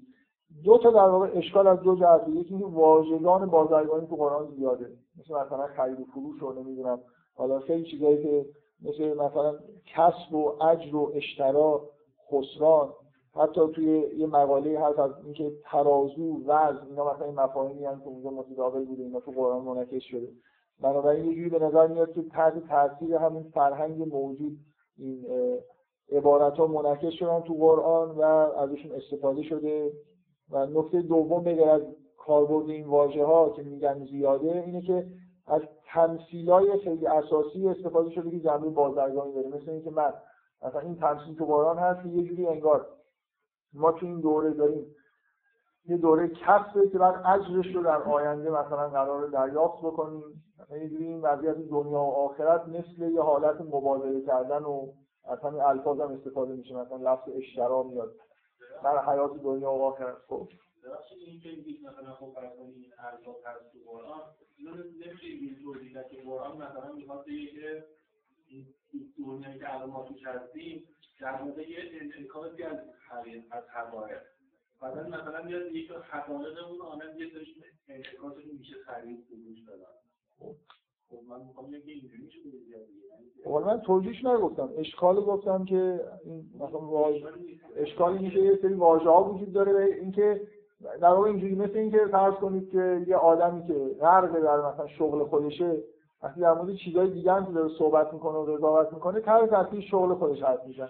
من یادم یه نمایش کمدی خیلی جالب و کوتاهی اکبر عبدی بازی کرده بود، خیلی وقت بعید شما دیده باشید، که نقش معمار اصفهانی رو بازی می‌کرد که بچه‌اش مریض بود، زنش میگفت ببریم دکتر، این میگفت این بچه پیش خرابه، اون میگه بابا حالا بیا بریم دکتر. میگه آخه اصلا از اول که داشت میاد بالا مثلا درست مسالهش درست نیست، شما غذای درست نمیدین بخوره، هر چی اون میگفت یه جوری با استفاده از الفاظ و تصورات معماری خودش مثل ساختمون در مورد این تجهیز صحبت میکرد، نمیخواست ببره دکتر. بله یادم نیست، ولی در حال با توجه اینکه عبدی بازی کرده خیلی جالب بود، این نحوه بیان کردن و به اصطلاح لحظه اصفهانی خیلی خوبش. این میخوام بگم یعنی یه خود اشکال میگن که اینجوریه، یعنی یه جوری انگار که این اینقدر مثلا در واقع فرض اینه که پیغمبر خودشون قاطی همین مردم بود و فرهنگ بازرگانی داشته، قرآن هم که اومده بینید ناخودآگاه یه عالم مثلا الفاظ بازرگانی توش به کار برده و حتی مفاهیم بازرگانی و تمثیلا رو از بازرگانی گرفته. اشکال اینه. خب خب حالا بذارید بذارید همینجوری یه بحث بکنید در مورد اینکه این اشکال. ببینید یه چیزی که من خوب تو هم کلیات میگفتم، این که یه فکتی در واقع اینجا یه فکتی داره ارائه میشه، خب که یه جوری توجیه مناسبیه برای تئوری این که پیغمبر خودش آگاهانه این قرآن داره می‌نویسه. دقت می‌کنید؟ این میشه بازرگانی رو. آره. ناخودآگاه فرق نداره. یا ناخودآگاه آره. در واقع برای تئوریایی که خلاف اینن که به اصطلاح آره پیغمبر بوده واقعا یا نه. من می‌خوام بگم که اینکه اشکال چیه؟ تعریف اشکال یه چیزی که من نتونم توجیه کنم. نه اینکه من خیلی از اشکالا من بعداً شاید یه مثالای پیش بیاد واقعا ببینید. اشکال اینجوری مطرح میشه، یه چیزی رو میگن و بعد مثلا فرض یه تئوری میگن، تئوری این که پیغمبر اسکیزوفرنی داشته و اینا رو از زمین ناخودآگاهش این مفاهیم داره میاد دید. بعد بلافاصله هفت هشت ده تا فکت میارن که خیلی خوب توسط اون تئوری اسکیزوفرنی توجیه میشه و این حس رو ایجاد میکنه که این تئوری درست. مثل مثلا فرض کنید این موضوع مثلا توی یکی از کتابایی که بحث اسکیزوفرنی رو مطرح کرده، موضوع این که اولش یه دوره فلسفه توی بحث پیش اومده، اینو سعی میکنه با استفاده از داده‌های روانکاوی که حالا خیلی هم جنبه علمی و دقیقی ندارن اینو توجیه کنه. یه آدمی که دچار مثلا توهمات اسکیزوفرنی میشه، اون اوایلش ممکنه یه مدت این حالت‌ها با اختلالای در واقع مواجه بشه، بعداً از یه جایی به بعد کاملاً اون عالم غرق میشه. یعنی اصلا این موضوع موضوع این شکلی مطرح کردن که یه تئوری بگن و یه تعریف براش بگن. خیلی ها در مورد این م... یعنی کتابای جدی مسائلی که میخونن، کتابایی که بر علیه مثلا اسلام نوشته میشه، بیشتر این چیزی که توش هست اینه که یه تئوری طرف داره درست میکنه و بعد فکت میاره براش، در حالی که برای تاییدیه تئوری فقط این نیست که من یه تئوری بیارم و هزار تا چیز باهاش توجیه کنم، مثلا اینکه باید بتونم تئوریای دیگر رو رد بکنم. دقت میکنید؟ آره مقایسه بکنم، ولی واقعا بیشتر معمولا اینجوری هم هست که تمام این کتابایی که در مورد اسلام حداقل نوشته شده من میشناسم تئوری منسجمی ندارن. یعنی شما یه کتاب پیدا می‌کنید بر اساس اسلام، هر جایی که لازم هست پیغمبر مثلا آدم باهوش میشه، یه جایی هم مثلا قرار یه چیزی رو رد توجیه بشه میاد سراغ زمین ناخودآگاهش و همینطور یه جوری نوسان می‌کنن بین چند تا تئوری تا همه فکتو توجیه بشه. یعنی این شکلی نیست که خلاص یه تئوری از اول بگم بگم من تعهدم اینه که این تئوری رو تا آخر حفظ بکنم و بعد همه فکت‌ها رو توجیه کنم و شروع کنم فکت آوردن در علیه بقیه تئوری. ایشون در واقع چیزی که داره میگه که اصلا اینو قبول نداره که این با تئوری که از جانب خدا توجیه نمیشه. مثلا اون توجیهی که گفتم یعنی مثلا خداوند ممکنه به دلیلی که اونجا الفاظ بازرگانی رایجه ترجیح داده که در مثلا این الفاظ استفاده بکنه. این لزوما در واقع چیزی نیست که بشه باشه رد کرد که پیغمبر پیغمبر نیست. رد می‌کنید؟ این نکته اینکه اصلا این این بحثیشون داره می‌کنه که اصلا اشکال نیست. یعنی رد کننده تئوری اول نیست. درسته با تئوری دیگه هم خیلی خوب داره توجیه میشه. ممکنه حتی یه نفر بگه با تئوری دوم بهتر از همه تئوری‌ها داره توجیه میشه. یعنی خیلی روون و ساده آدم یعنی چه خوب داره توجیه میشه. یه چیزی که خیلی خوب با تئوری توجیه میشه یعنی که اگه من فکت‌ها رو ندیده باشم خود تئوری رو بدونم حدس میزنم که اینجوری هست، نه اینکه بعد برم فکت رو ببینم و بگم نه خب حالا این فکت اینجوری باز قابل توجیه هست. دقت می‌کنید چی میگم؟ یعنی با میشه به خودی یه دونه آیه که برای خودم هستش که اینکه ما نگاه برای شما فرستادیم بعد خب بعد آخرش یه جواب پرداز داده که خب من دارم میگم خب حالا این آیه هست شما یه ایمانی می‌بینید بعد مثلا فرض کنید تو قرآن پر بود از اینکه خیاطی و نمی‌دونم کار کردن و فلان اینا، اگه پر بود از این چیزا ما نمی‌واد بگیم که خود مثلا یه جایی مثلا اشکال دیدیم در قرآن که بگیم خب مثلا چون پیامبر مثلا خیاطه یا مثلا چون تو عربستان مثلا لباس نیست مثلا خب تو قرآن مثلا این الفاظ زیاد بود اینجوری توجیه می‌کنیم که میگیم پس مثلا لباس مثلا جوراب شلوار اینا اینها در واقع با واسطاب در بیداری هستن یعنی واقعی اینا چی چی میگن؟ آره میفهمم. وقتی تجارت هم زیاد اومده تو قرآن یعنیش که تجارت واقعا یک بازتاب چیزایی یعنی آره بله. اولین نکته‌ای که میخوام بگم همینه، دفعه قبلم در موردش بحث کردیم که رفع این اشکال. بعد من دارم یه چیز خیلی کلی میگم، اونم اینه که اصولا وقتی اشکال پرسیده میشه اینکه تئوری‌های دیگه مثلا خیلی خوب دارن توجیه میکنن با یه تئوری ممکنه بدیهی باشه، یعنی شما چشمتون ببندید انتظارتون اینه که خب پیغمبر یه آدمی توی فرهنگ داره زندگی می‌کنه اصلا اون واژه‌ها داره استفاده می‌کنه، اصلا اون تمثیلات استفاده می‌کنه. خب مخصوصا با اون تئوری دوم خیلی خیلی خوب میشه اینو پیش بینی کرد البته. ولی اینجوری نیست که تئوری اول نقض بکنه. به انواع مختلف به طور کلی میشه پاسخ داد. مثلا خداوند ممکنه برای فهم بهتر مردم یه سری الفاظی که براشون آشنا بوده رو خب من می‌خوام بگم که اصولاً این الان از نوع اشکالایی که خیلی اشکال جدی هستن ولی نقض کننده تئوری اصلا نیست. اشکال خیلی مختصری ولی حالا واقعیت چیه؟ من میخوام دو تا از میخوام اشکال رفع بکنیم یا اشکال رفع نکنیم.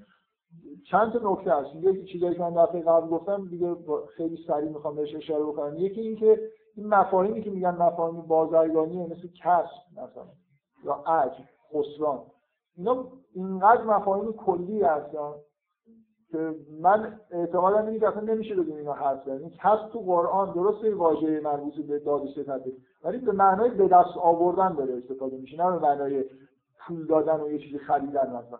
یعنی توی مفهوم خیلی کلی‌تر استفاده میشه. یا مفهوم اشترا به معنای خرید فروش واقعا نیست، به معنای مبادله است، یعنی یه چیزی دادن و یه چیزی گرفتن.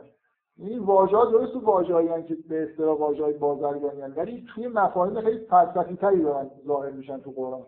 دقت می‌کنید اینجوری نیست که وقتی هر وقت واژه اشترا تو قرآن هست برای خرید و فروش واقعا از این واژه داره استفاده می‌کنه توی مفهوم خیلی کلی‌تر که یه جوری به نظر میاد که نمیشه این مفهوم کلی رو واقعا توی زبان چیزی جاش نداشت و راحت حرف زد. در حالی مفهوم کسب باید یه چیزی جاش استفاده بشه، یعنی مفهوم قابل هضمی نیست، ربطی هم به کسب و کار تجاری نداره.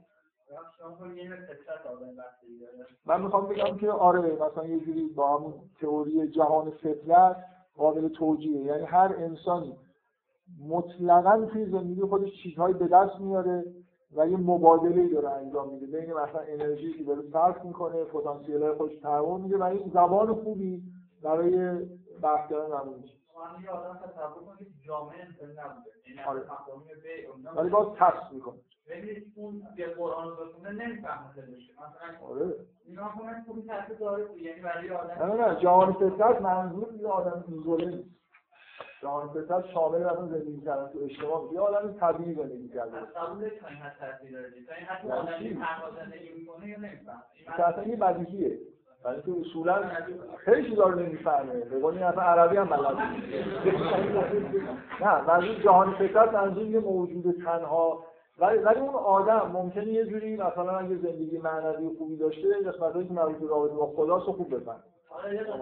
ولی من اجتماعی ندیده، مثلا یه موجوداتی رو ندیده نمیفهمه. اینجوری نیست. مثلا حالا اگه آدم توی اجتماعی که حالا اجتماعی که هم کشاورزی بود فقط آره آره آره آره این که بدیهیه، اصلا این که خیلی واضحه که یه آدم خیلی بدوی من فکر کنم اون جلسات اول این که بحث اساسی این بود که قرآن نمیتونه خیلی زود نازل بشه به دلیل اینکه هر مشکل وجود داشت و اندازه کافی مفاهیم و واژه ها وجود نداشتن. آدما خیلی ابتدایی فکر می‌کردن، ولی برای اینکه یه چیزی در این حد پیچیده ظاهر بشه باید لااقل یه زبان گسترده، فرهنگ کم و بیش همه چیزو مفاهیم کلی توش باشه داشته باشن. این بدیهیه. حق بحث دادم سر این آدم من داشتم بردم سر این نه بحث بحث منو تو سر این کار تمثیل دادوستتر تمثیلی هست که میشه به راحتی با تمثیلی دیگه جایگزین کردن. قرار تو به عنوان نقش این جلسه اینو بیاری.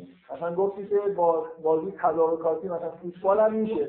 خب حالا نه یه چیزی دیگه من میخوام من نه اجازه نمیشه اینقدر این مفاهیم کسب و اجر و اشترا اینا مفاهیم ذاتی و اساسی یعنی ذاتی رو آدم نه ذاتی زندگی اجتماعی نه اینکه ذاتی آدمی که مثلا یه کودک دو ساله یه آدمی که تو طبیعی داره زندگی میکنه. این مفهوم کسب حتی برای آدمه ممکنه مفهوم کلمه کسب رو نداشته باشه. آدم تنها در طول عمر خودش داره کسب میکنه. صبح نمیشه کار پشته میمونه شب بیاد. آره چیز به دست نه. آره کنه رو قرآن که انقدر کلی نیست. چرا؟ مثلا مگه میگه مثلا چی میگه؟ معلومه خب. نه یه داره مثلا کلمه‌ای داره میگه. آره کسب کار میکنه. آره آره در حال در واقع نکته اصلی نکته اولی میشه این مفاهیم خیلی توی معنای کلی که همه در واقع میفهمن تو همه فرهنگ وجود داره داره کار مثلا این فرهنگ این فرهنگ مثلا اجتماعی وجود داشته دادوستتر دادوستتر من آره آره به نظر میرسه که جایی نیست که مثلا حداقل زمانی که داره قرآن نازل میشه جایی وجود نداره که همچین نباشه که ما اینو بگیم که مخصوص مکه است بعد اشکال تولید بشه. اشکال چیه؟ اشکال میگه تولید میشه که اینا مثلا ادعا بکنن که این چون اونجا بازرگانی بوده این فرهنگ بازرگانیه. این جایی که بازرگانی نیست اینا مثلا خوب نمیفهمن معنوس نیستن. برای همه معنوسه. همه مفهوم خرید و فروش و دادوستت و اجر و اجر و وزن و اینا رو دیگه وزن مثلا من از یادش میافتم وزن هم شد مفهوم بازرگانی است. من وزنم زیادتر شده این حالا تنها هم باشه وزنم زیاد میشه. مثلا یه چیزی اون آدمی تناز میگی میکنه یه چیزی که میخواد تو سرش میدونی که هرچی وزنش زیادتر باشه بهتره. اصلا بازاری واقعا نوشته یه نفر از این آدمایی که تئوری فرهنگ زمانه رو مطرح کرده تو مجله کیان کلمه وزن به عنوان واژه‌ی بازرگانی نوشته. ترازو واقعا ترازو دیگه. حالا این یه نکته بود. نکته دوم این بود که مشاغل دیگه هم باش تمثیل تو قرآن اومده. یعنی مثلا شما ببینید کشاورزی تو قرآن برای تمثیل استفاده شده. از واژه‌های کشاورزی، از باغداری، یه عالم باغ تو قرآن داریم. تمثیلایی که از باغ و باغداری استفاده می‌کنن. مخصوصاً لامداری. بیشترین چیزی که تو قرآن خیلی دقت بکنید لامداری. و احکام مربوط به بهینة الانعام، مثلا این انعام یعنی چهارپایان مثلا همین چیزایی که ما به عنوان چی میشناسیم کلمه فارسی چی میشه چهارپایان اهلی مثلا اینایی که خیلی هم مورد علاقه داریم که بخوریمشون اینا یه حجم زیاد خیلی زیادی از قرآن رو در واقع احکام مربوط به اینا و تمثیلا و تصویر کردن حتی رفت و آمد یه گله مثلا اینجای تو قرآن تمثیل شده که خیلی واقعا مثلا شغل دامداری انگار اونجا هست. در حالی که فکر می‌کنم چند گاو مثلا توی عربستان وجود داشته. فکر نکنم تعدادش زیاد بوده. شطور داشتن، ولی این نظم چهارپایانی دیگه چیز متداولی نبوده که اینقدر تو قرآن منعکس شده. بنابراین نکته دوم اینه که علاوه بر این مسائل مربوط به اصطلاح بازرگانی، مشاغل دیگه هم تو قرآن انعکاس داشتن که خیلی تو عربستان رایج نبودن، بلکه انعکاسشون بیشتر از بازرگانی هم بوده. و نکته سوم که اصلا مهم‌تره که اصلا این واژه واژه بازرگانی نیست.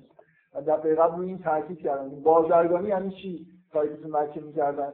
اینکه تو از یه جایی مثلا یه محموله رو برمی‌داری، با یه کاروانی می‌بردن، بعد اونو می‌فروختن، دوباره برمی‌گردوندن. بازرگانی یعنی این چیزی که مکه به عنوان شغل خاص خیلی در واقع مورد توجه بوده این بوده. درست؟ نه خرید و فروش. خرید و فروش همه جای دنیا به طور یکسان وجود داشته، همه داشتن با هم کالا مبادله می‌کردن، خرید و فروش می‌کردن. کلمه‌های واژه‌های کلیدی بازرگانی می‌تونه کاروان باشه، محموله باشه، نمی‌دونم مثلا کاروان سالار باشه.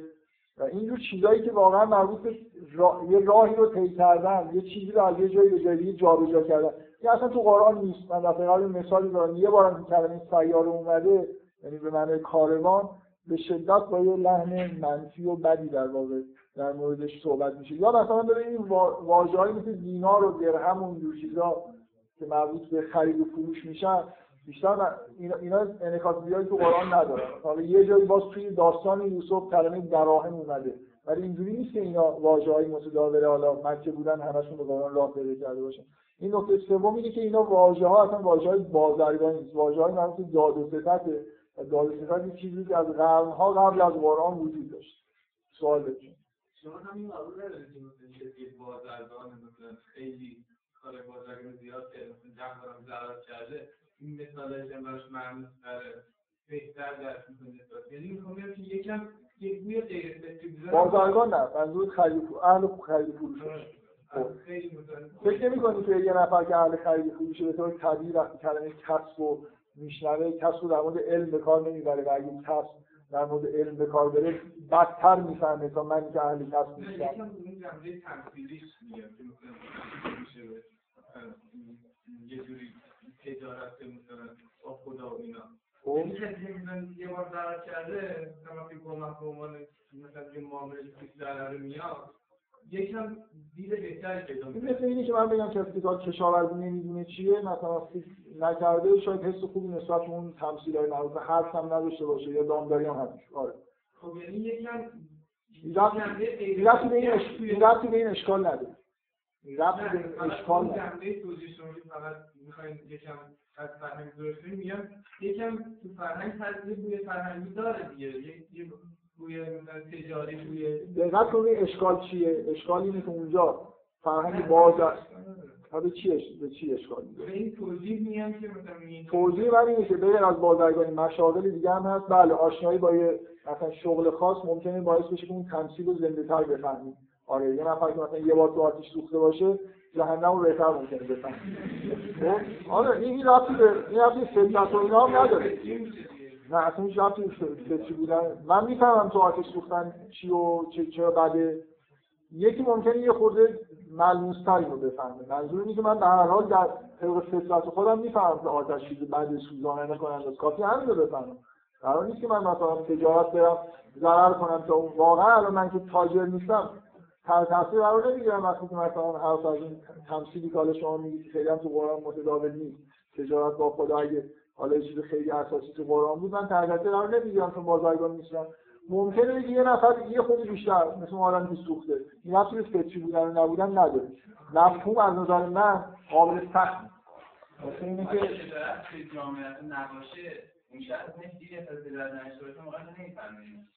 ولی من مثلا مثل اینکه تو بگی کسی که شطور از نزدیک ندیده شطور رو نمی‌فهمه، خب میتونه از این خاطر بپرسین یعنی چی، براش توضیح بده. از این طریق انسانی رشته، یعنی مثلا آره فطری نیست. حالا فطری وقتی تو اجتماع اگه اونجوری زبان هست فطری نیست دیگه. یه خود این مفهوم فطری رو زیادی دارید، مثل اینکه یه چیزیه که مثلا آدم هیچ کسی ندیده، اونش تجربه نداشته باشه، همین مفاهیم توش حاضر. اینجوری نیست. بچه بودم یاد اصلا فستی نیست. بله؟ بچه بودم یاد اصلا فستی نیست. یعنی چی بچه بودم یاد؟ بچه بودم یاد از درکو بلده. آره دیگه، فستت ندارن. خیلی بودم کاملا غیر فستیه. حالا به هر حال خود فستی بودن دارید دیگه خیلی چیزش میکنید. مثل اینکه همه چیز باید برای همه آدما به طور کاملا بدیهی بدون هیچ تجربه‌ای و بدون مثلا ارتباط با دیگران و آموزش همه چیزو بدونن. اینجوری که نیست. همچین ادعایی هم وجود نداره واقعا.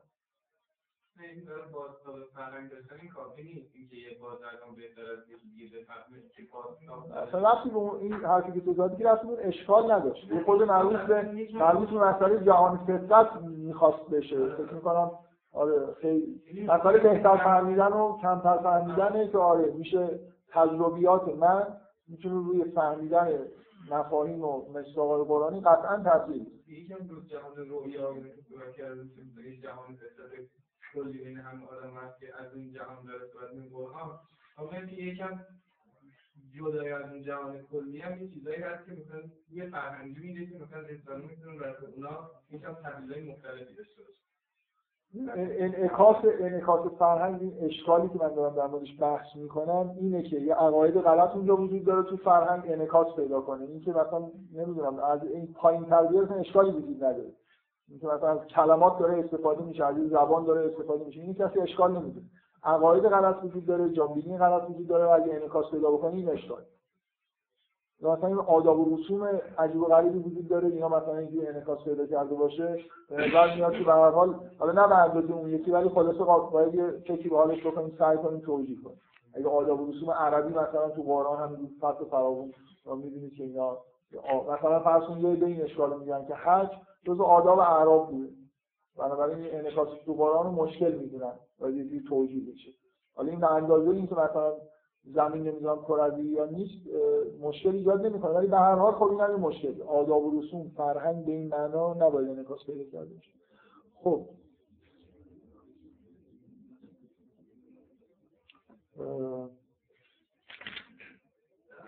بفهم من خواستم بگم که این مثلا میگه این حوزه بازرگانی خیلی استفاده شده اول اول این یه نکته نکته نکته صرف اینکه خیلی استفاده نشده روان خودش توهمه که خیلی استفاده شده.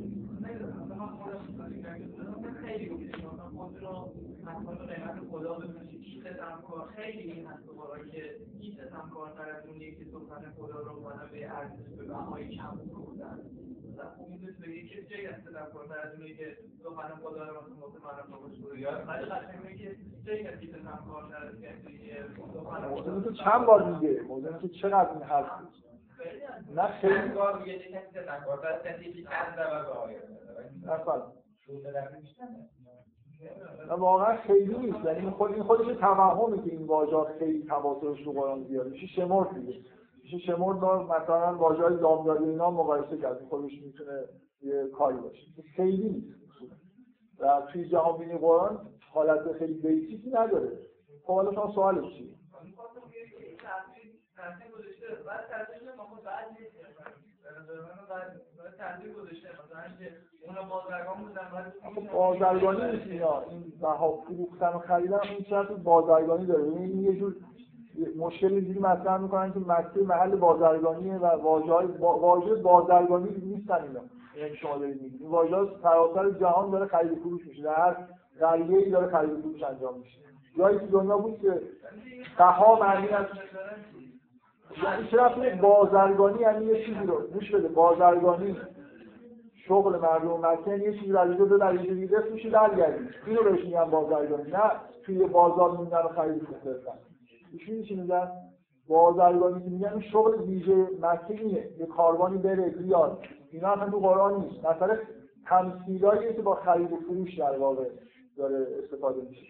خب من یه نکته خیلی کلی در مورد از روانشناسی شبهه بگم بعد من دفعه قبلم می‌خواستم بگم دیگه اینقدر وقت کم بود ولش کردم. بذار من من می‌خوام یه جوری در واقع بهتون بگم که خیلی وقتی شبهه تو ذهنشون ایجاد میشه نمی‌دونم هیچ تقریبا هیچ وقت ربطی نداره. یه دلیل روانی داره وقتی که شبهه میاد. یه آدمی که من می‌خوام این بحثایی که قبلا کردم امیدوارم اکثریت از این موضوع رو بدونن توضیح نمی‌خوام بدم. کسی که عقاید خودشه مثلا عوامل دینی یا هر چیزی با استفاده از والد خودش در واقع قبول کرده باشه در واقع این عقاید یه جوری انگار تو ذهنش کپی شدن و ریوایز نکرده اینا هر چی بهش گفتن قبول کرده.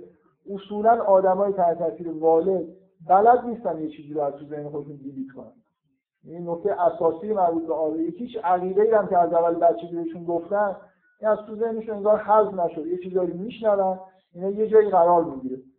و اینا اصولا کسی که بالغ تربیت شده و پیشرفتی نداشته باشه نمیتونه یه چیزایی که تو ذهنش وارد شده رو دستکاری بکنه، یه بخشی رو حذف کنه، بگه این درست نیست و قضاوت بکنه. اصولا توی این کار مشکل دارن دیگه آدمایی که بالغشون رسیده. این که وقتی شبهه میاد دیگه اومده، یعنی شبهه اشکالی تو ذهنشون کپی میشه، یه گوشه ذهنشون میمونه. این که یه روزی مثلا به یه دلیلی اینو کاملا اگر این شبهه در نظر من برطرف شد، این اتفاق براشون نمیفته. بنابراین تنها مکانیزمی که آدمای پیرو والد مثلا مذهبی هستن در مقابل شبهه دارن اینه که گوش خودشون رو بگیرن و با ورود شبهه ها یه جوری در واقع از ورود شبهه جلوگیری کنن. دقت می‌کنید؟ یعنی که قدرت اینو ندارن که وقتی سوال تو ذهنشون ایجاد شد، وقتی یه فکتی حالا درست یا غلط ارائه شد، اینو به راحتی پاس کنن و اثری ازش نمونه. ممکنه یه خودی کم رنگش بتونن بکنن، ولی هر چقدر که بالغ ضعیف‌تر باشه و بالغ قوی‌تر باشه، این مکانیزم ریوایز کردن مفاهیمی که تو ذهن وارد شده خیلی کنتر و بدتر کار میکنه. برای همین که شبهه رو نمیتونن واقعا، یعنی جوابش هم که میخوان ممکنه جواب کاملا قانع کننده باشه، ولی باز میبینی ته دلش انگار راضی کننده نیست. هیچ وقت از جوابی که برای شبهه میشن راضی نمیشن، برای خاطر اینکه اصولا اهل پاک کردن هیچی نیستن، برای اینکه اون جایی که باید یه چیزی رو پاک میکردن پاک نکردن. اینا مجازاتشه. حالا یه جایی یه چیزی کاملا مخالف عقیده‌شون وارد میشه، نمیتونن به راحتی پاک کنن. این نتیجهش اینه که در واقع یه جوری چیزی دیگه اکثرا خیلی از آدما که خب یه اکثریتی هستن که توسط والدشون به عقاید خودشون معتقد شدن، اکثراشون در مقابل عقاید دیگران نشنیدن دیگه. اصولا کتاب غیر از فرقه خودشون نمیخونن، عقاید غیر از فرقه خودشون رو نمیشنون. اگه بتونن همه رو مثلا یه جوری نابودن بکنن، نابود میکنن. آدمایی که حرف میزنن، کتابایی که نوشته میشه. و حالا ما این نکته‌ای که میخوام بگم، ما توی دنیایی رسیدیم که جهان ارتباطاته و دیگه نمیشه این شبهه رو در جهان خارج نمیشه باشه. یا باید یه نفر گوشه‌گیری بکنه، یا اگر نیاز خلاصه هر روز یه سری شبهه‌ها در واقع تو ذهنش میاد. الان ما تو دورانی هستیم که در واقع اینایی که تحت تاثیر والدن به طور طبیعی چه سلامتی میتونن نشون بدن. من میخوام این علیه اکثرالعمل جهانیه که خود بدونه برام عجیب و غریب وجود داره در مقابل همین موضوع اینکه ارتباطات باعث شده که شما نمیتونید یه عقیده رو یه جایی این سابق اینجوری همه خیلی آروم بودن، یه جایی به دنیا میومدن، اما عقایدی که اونا بهشون میگفتن اینا قبول می‌کردن تا آخر عمرشون میشینن همین عقاید داشتن و هیچ وقت هم نمیشینن که تفسیری نواده قبول نداره. خیلی آدم‌ها آروم و راحت بودن. حالا ما تو دنیای دیگه زندگی نمی‌کنیم یا به نظرم نمیاد بشه دنیا رو دوباره به عقب برگردیم و جهان ارتباطات ارتباطات قطع کرد. مثلا شما هر جای دنیا بیاید و هر جوری که یه چیزایی تو ذهنتون کپی بشه، یا آدم چیزایی که مخالف این هستن از گوشه و کنار تو ذهنتون کپی میشه. و اصلا طبیعی آدمایی که تحت تاثیر والدن چیه؟ اینکه یه چیزی مثل پلورالیسم معتقد بشن دیگه. تو اصولا یه جوری هر کی عقیده خودش رو داشته باشه. من عقیده خودمو دارم، اون عقایدم مثلا هست. من میخوام یعنی این افکار اینجوری انگار هر کسی میذارن که هر کسی حقیقت خودش رو داره. اینجوری مثل اینکه دارن همه آدمای تحت تاثیر والدن دارن یا مزاحم من نشو، مثلا من اینا اینو قبول کردم، تو هم چیزی قبول داری باشه دیگه قبول بشه، بحث نکنیم با هم دیگه. میدونی یعنی بالغ اصولا عقیده‌اش به نظر من این نمیتونه باشه.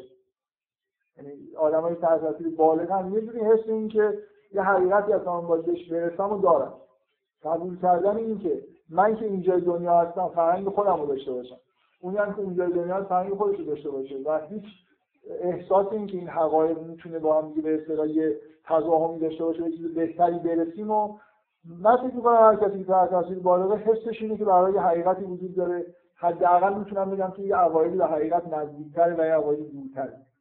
این مصالحه‌ای که وجود داره که خیلی الان مده، اینکه هر کی حرف خودش رو بزنه، هر کی عقیده خودش رو داشته باشه و کاری به هم دیگه نداشته باشیم، به نظر من اصلاً طبیعی آدماییه که در واقع هر تاثیر والد در ناگهان توی جهان ارتباطات قرار گرفتن و دیگه نمیتونن جلوی وارد شدن عقاید مختلف به ذهنشون بگیرن، چون قدرت تشخیص اینکه کدومی که بهتره رو ندارن. اصولا اصولا اهل این حرفا نبودن، از اولش هم که عقاید خودشون رو قبول کردن اینجوری قبول نکردن، اینکه یه جوری به یه حالت بی‌تفاوتی که هر کسی عقیده خودش رو داشته باشه، زیاد به کار کار نداشته باشه میرسن.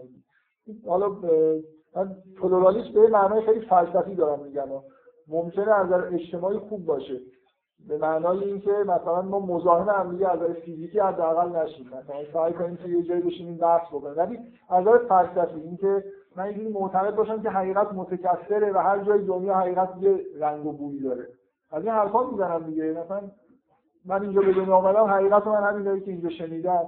این من احساس می‌کنم یه مصالحه‌ایه که پیشنهاد آدماییه که خودشون در واقع تحت تاثیر والدن و همین هر چی کپی میشه همونجا میمونه دیگه.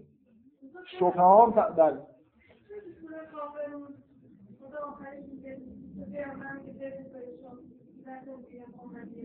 خب ولی نه که دین شما درسته دین منم درسته، پلورالیسم به این معنا که مثلا دعوا نکنیم با هم، خب بحث بکنیم ولی دعوا نکنیم، مثلا ما نذاریم شما رو بکشیم شما ما رو بکشید، هر کی عقیده این که خب این این پلورالیسم فلسفی نیست. پلورالیسم فلسفی یعنی که پیغمبر بیاد بگه آ من دین خودم رو دارم، من درست شما دین خودتون داشته باشید اونم درسته. پیغمبر اینو نمیگه، پیغمبر میگه دین من درسته این شما غلطه. یا یه آیه دیگه میگم شبیه اینکه منتظر میمونیم مردم برای منتظرین. آره یعنی یه جوری حالا مثلا اینکه بعضی تو قرآن قضیه که عقاید اینا باطل عقاید ما هست. مثلا این آیه هم یه حالت شبیه همون که شما میگید داره، مثلا یه حالت به اصطلاح عدم تضاهم داره ولی خب با یه لحن دیگه میگه میگه انا او ایاکم لا هدن او فی ضلال مبین، یا ما یا شما، یکیمون داره حرف درست میزنه و یکی در گمراهی آشکار، یعنی اینقدر ما با هم فرق داریم یکی درست بگه اون که خیلی وضعش خراب شده خیلی داره ترس. اینجوری نیست که بگه که نه حالا مثلا این پلورالیستی یعنی اینکه مثلا اینکه هندیه همون حقیقتش همونه که میفهمه، مثل یه جوری مصالحه است، هر کی از دنیا اومد خیلی حالا یه چیزی قبول کرده زحمت نکشه مثلا تو این جهان ارتباطات گیج نشه، هر کی کار خودشو بکنه و فکر کنه که داره در واقع یه جوری مثل اینکه همه دارن حقیقتو میگن، حقیقت چیز واحد نیست، این چیزی نیست که با قرآن بگید مطلقاً اینجوری نیست. قرآن شرط میگه یه حق وجود داره شما باید بخواید کشفش کنید. آخه مثلا بذارید در مورد این به عنوان مثال من میخوام این موضوع اثبات وجود خدا واقعا اینو دیدم، مثلا اینجوری این آدمایی که به هر حال خیلی اهل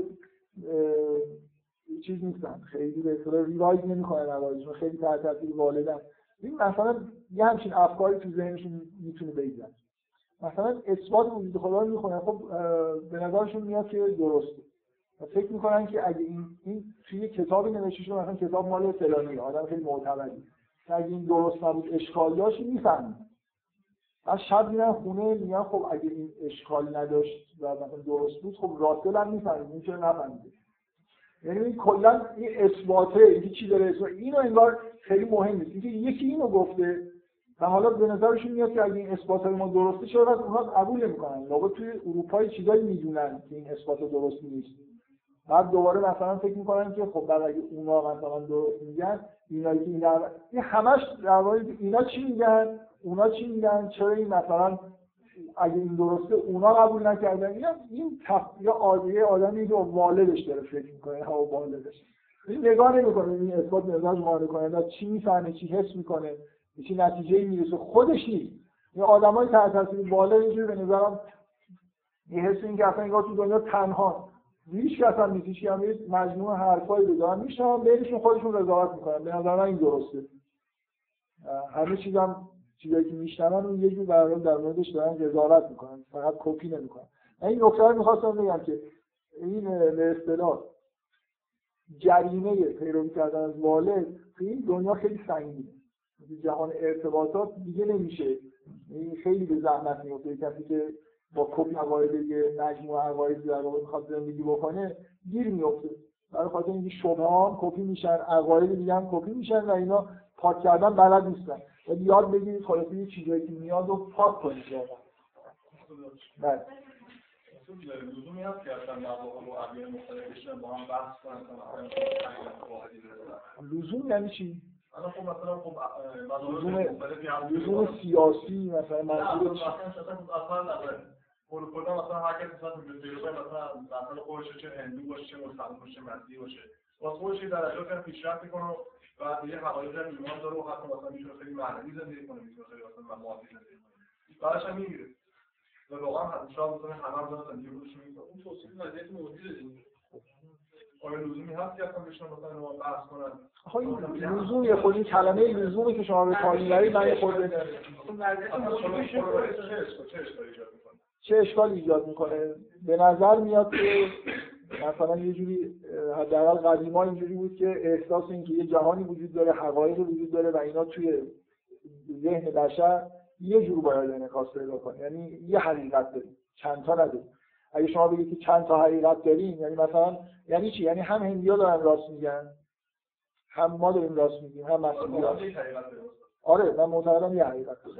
حقیقت یعنی چی؟ چند حقیقت رو نمی‌دونم. منم نمی‌فهمم که یعنی چی، ولی خب من روی روی ملاک خیلی ساده‌ای که به نظر من روی این بیس خیلی ساده که انسان‌ها بی‌نهایت بندی شدن از نظر مکانیسم شناختیشون.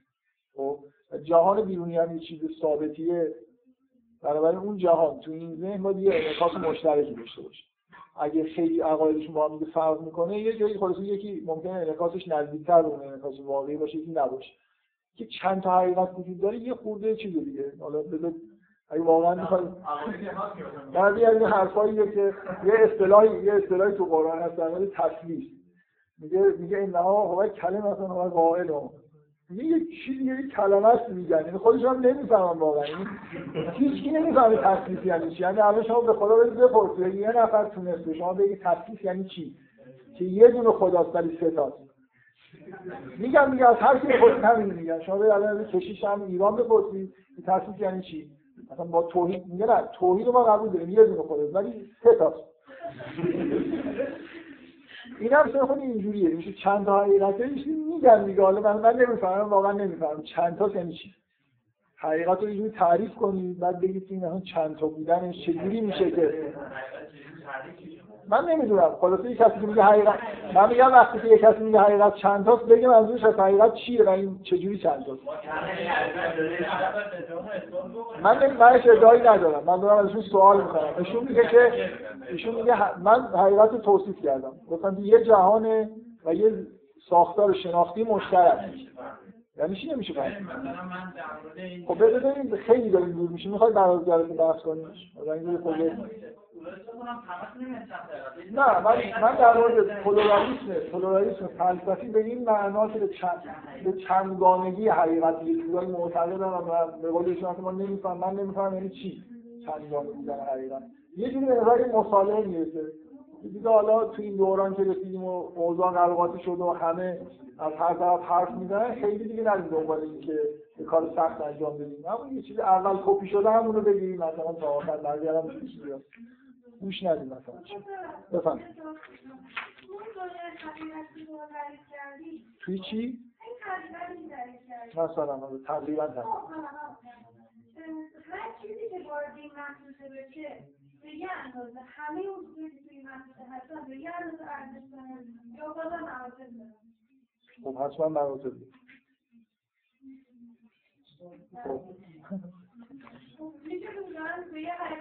یعنی حقایق خیلی یعنی حقایق بسیار کلی و اساسی داریم و بعد یه سری جزئیاتیش. دو تا آدمی تو جزئیات مطمئنا با هم یکی نیستن، ولی مثلا تا یه جایش خیلی مهمه رو مهم مهم‌تره دیگه. خوبه که آدم‌ها بشن با هم بحث کنن. در هر حال موضوعی که چندگانگی حقیقت یعنی چی، اگه در حد اینه که یه اختلافات روانشناسی بسیار کوچیکی بین آدم‌ها وجود داره، بنابراین نمیتونن درک واحدی از حقیقت به معنای کامل کامل داشته باشن. آره ولی خطوط کلیش که باید یکی باشه. مثلا من نمیتونم بگم هم اینایی که به خدا معتقد همونایی که نیستن هر دو راست میگن، هر دو حقیقته. حالا یکیش چیز دیگه، یکیش هست یکیش نیست. مثلا من باز با تجربه همون مشکل فنی خیلی مختصر میخوام یه موضوع رو بگم که یه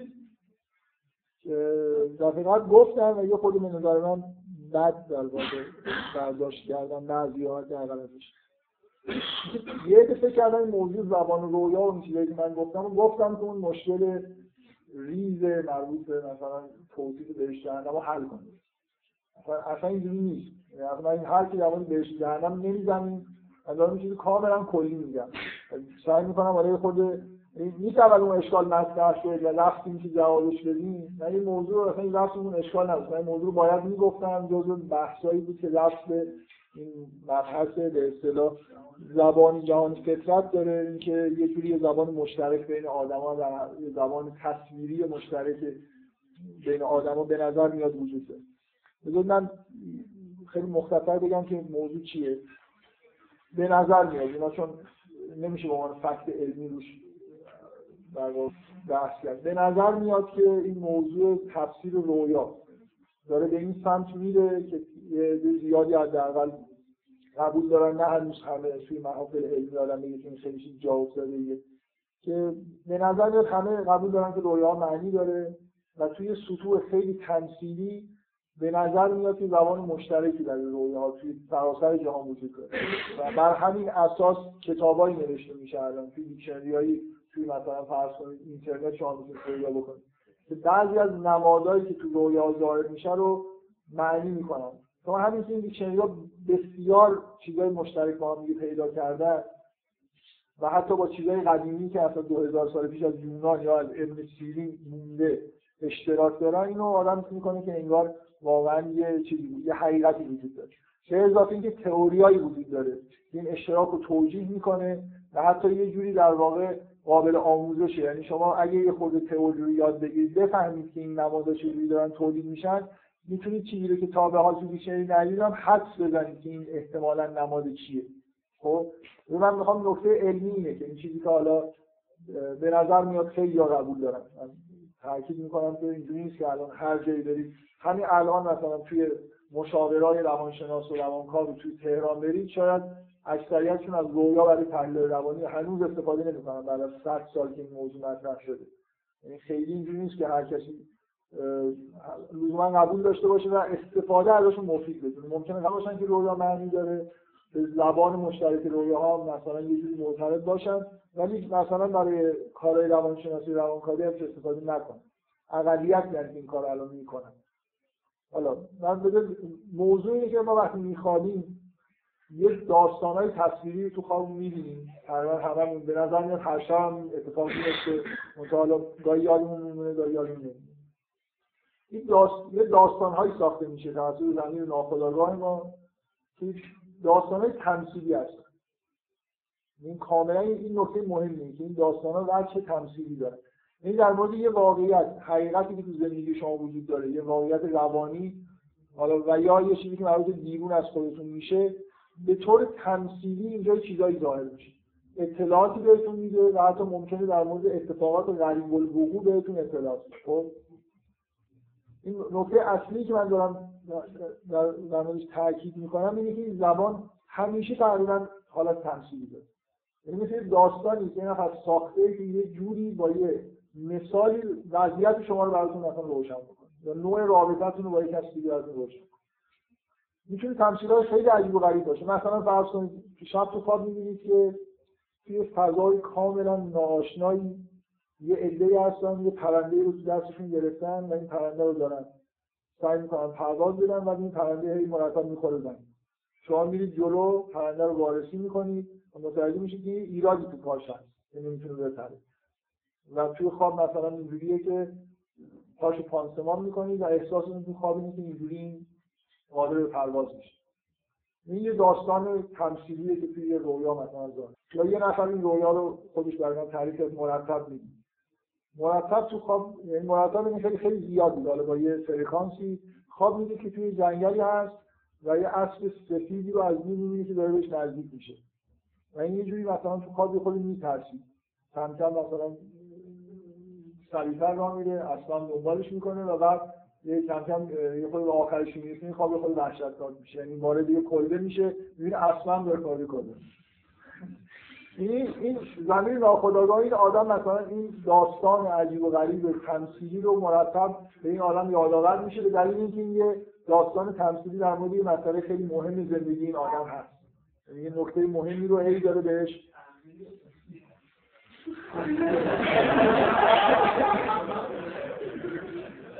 تعدیل داره واقعا. یعنی اصل مثلا تا این دیکشنری ها نگاه این واقعا تمرین بدید رو حل کنید. این رویا یه رویای خیلی بدیه، رویای خیلی واضحیه. یعنی یه خورده مثلا دیکشنری ها رو بگردید جنگل و اصل و نمیدونم این چیزا تقریبا معنی‌های مشترکی دارن که همه جا می‌بینید. این شنیده خیلی ساده است، اینجوری نیست که حرفی یعنی جنگلی معمولا خیلی سطوح مختلفی داره، اینقدر راحت می‌فهمیدن معنی رویا.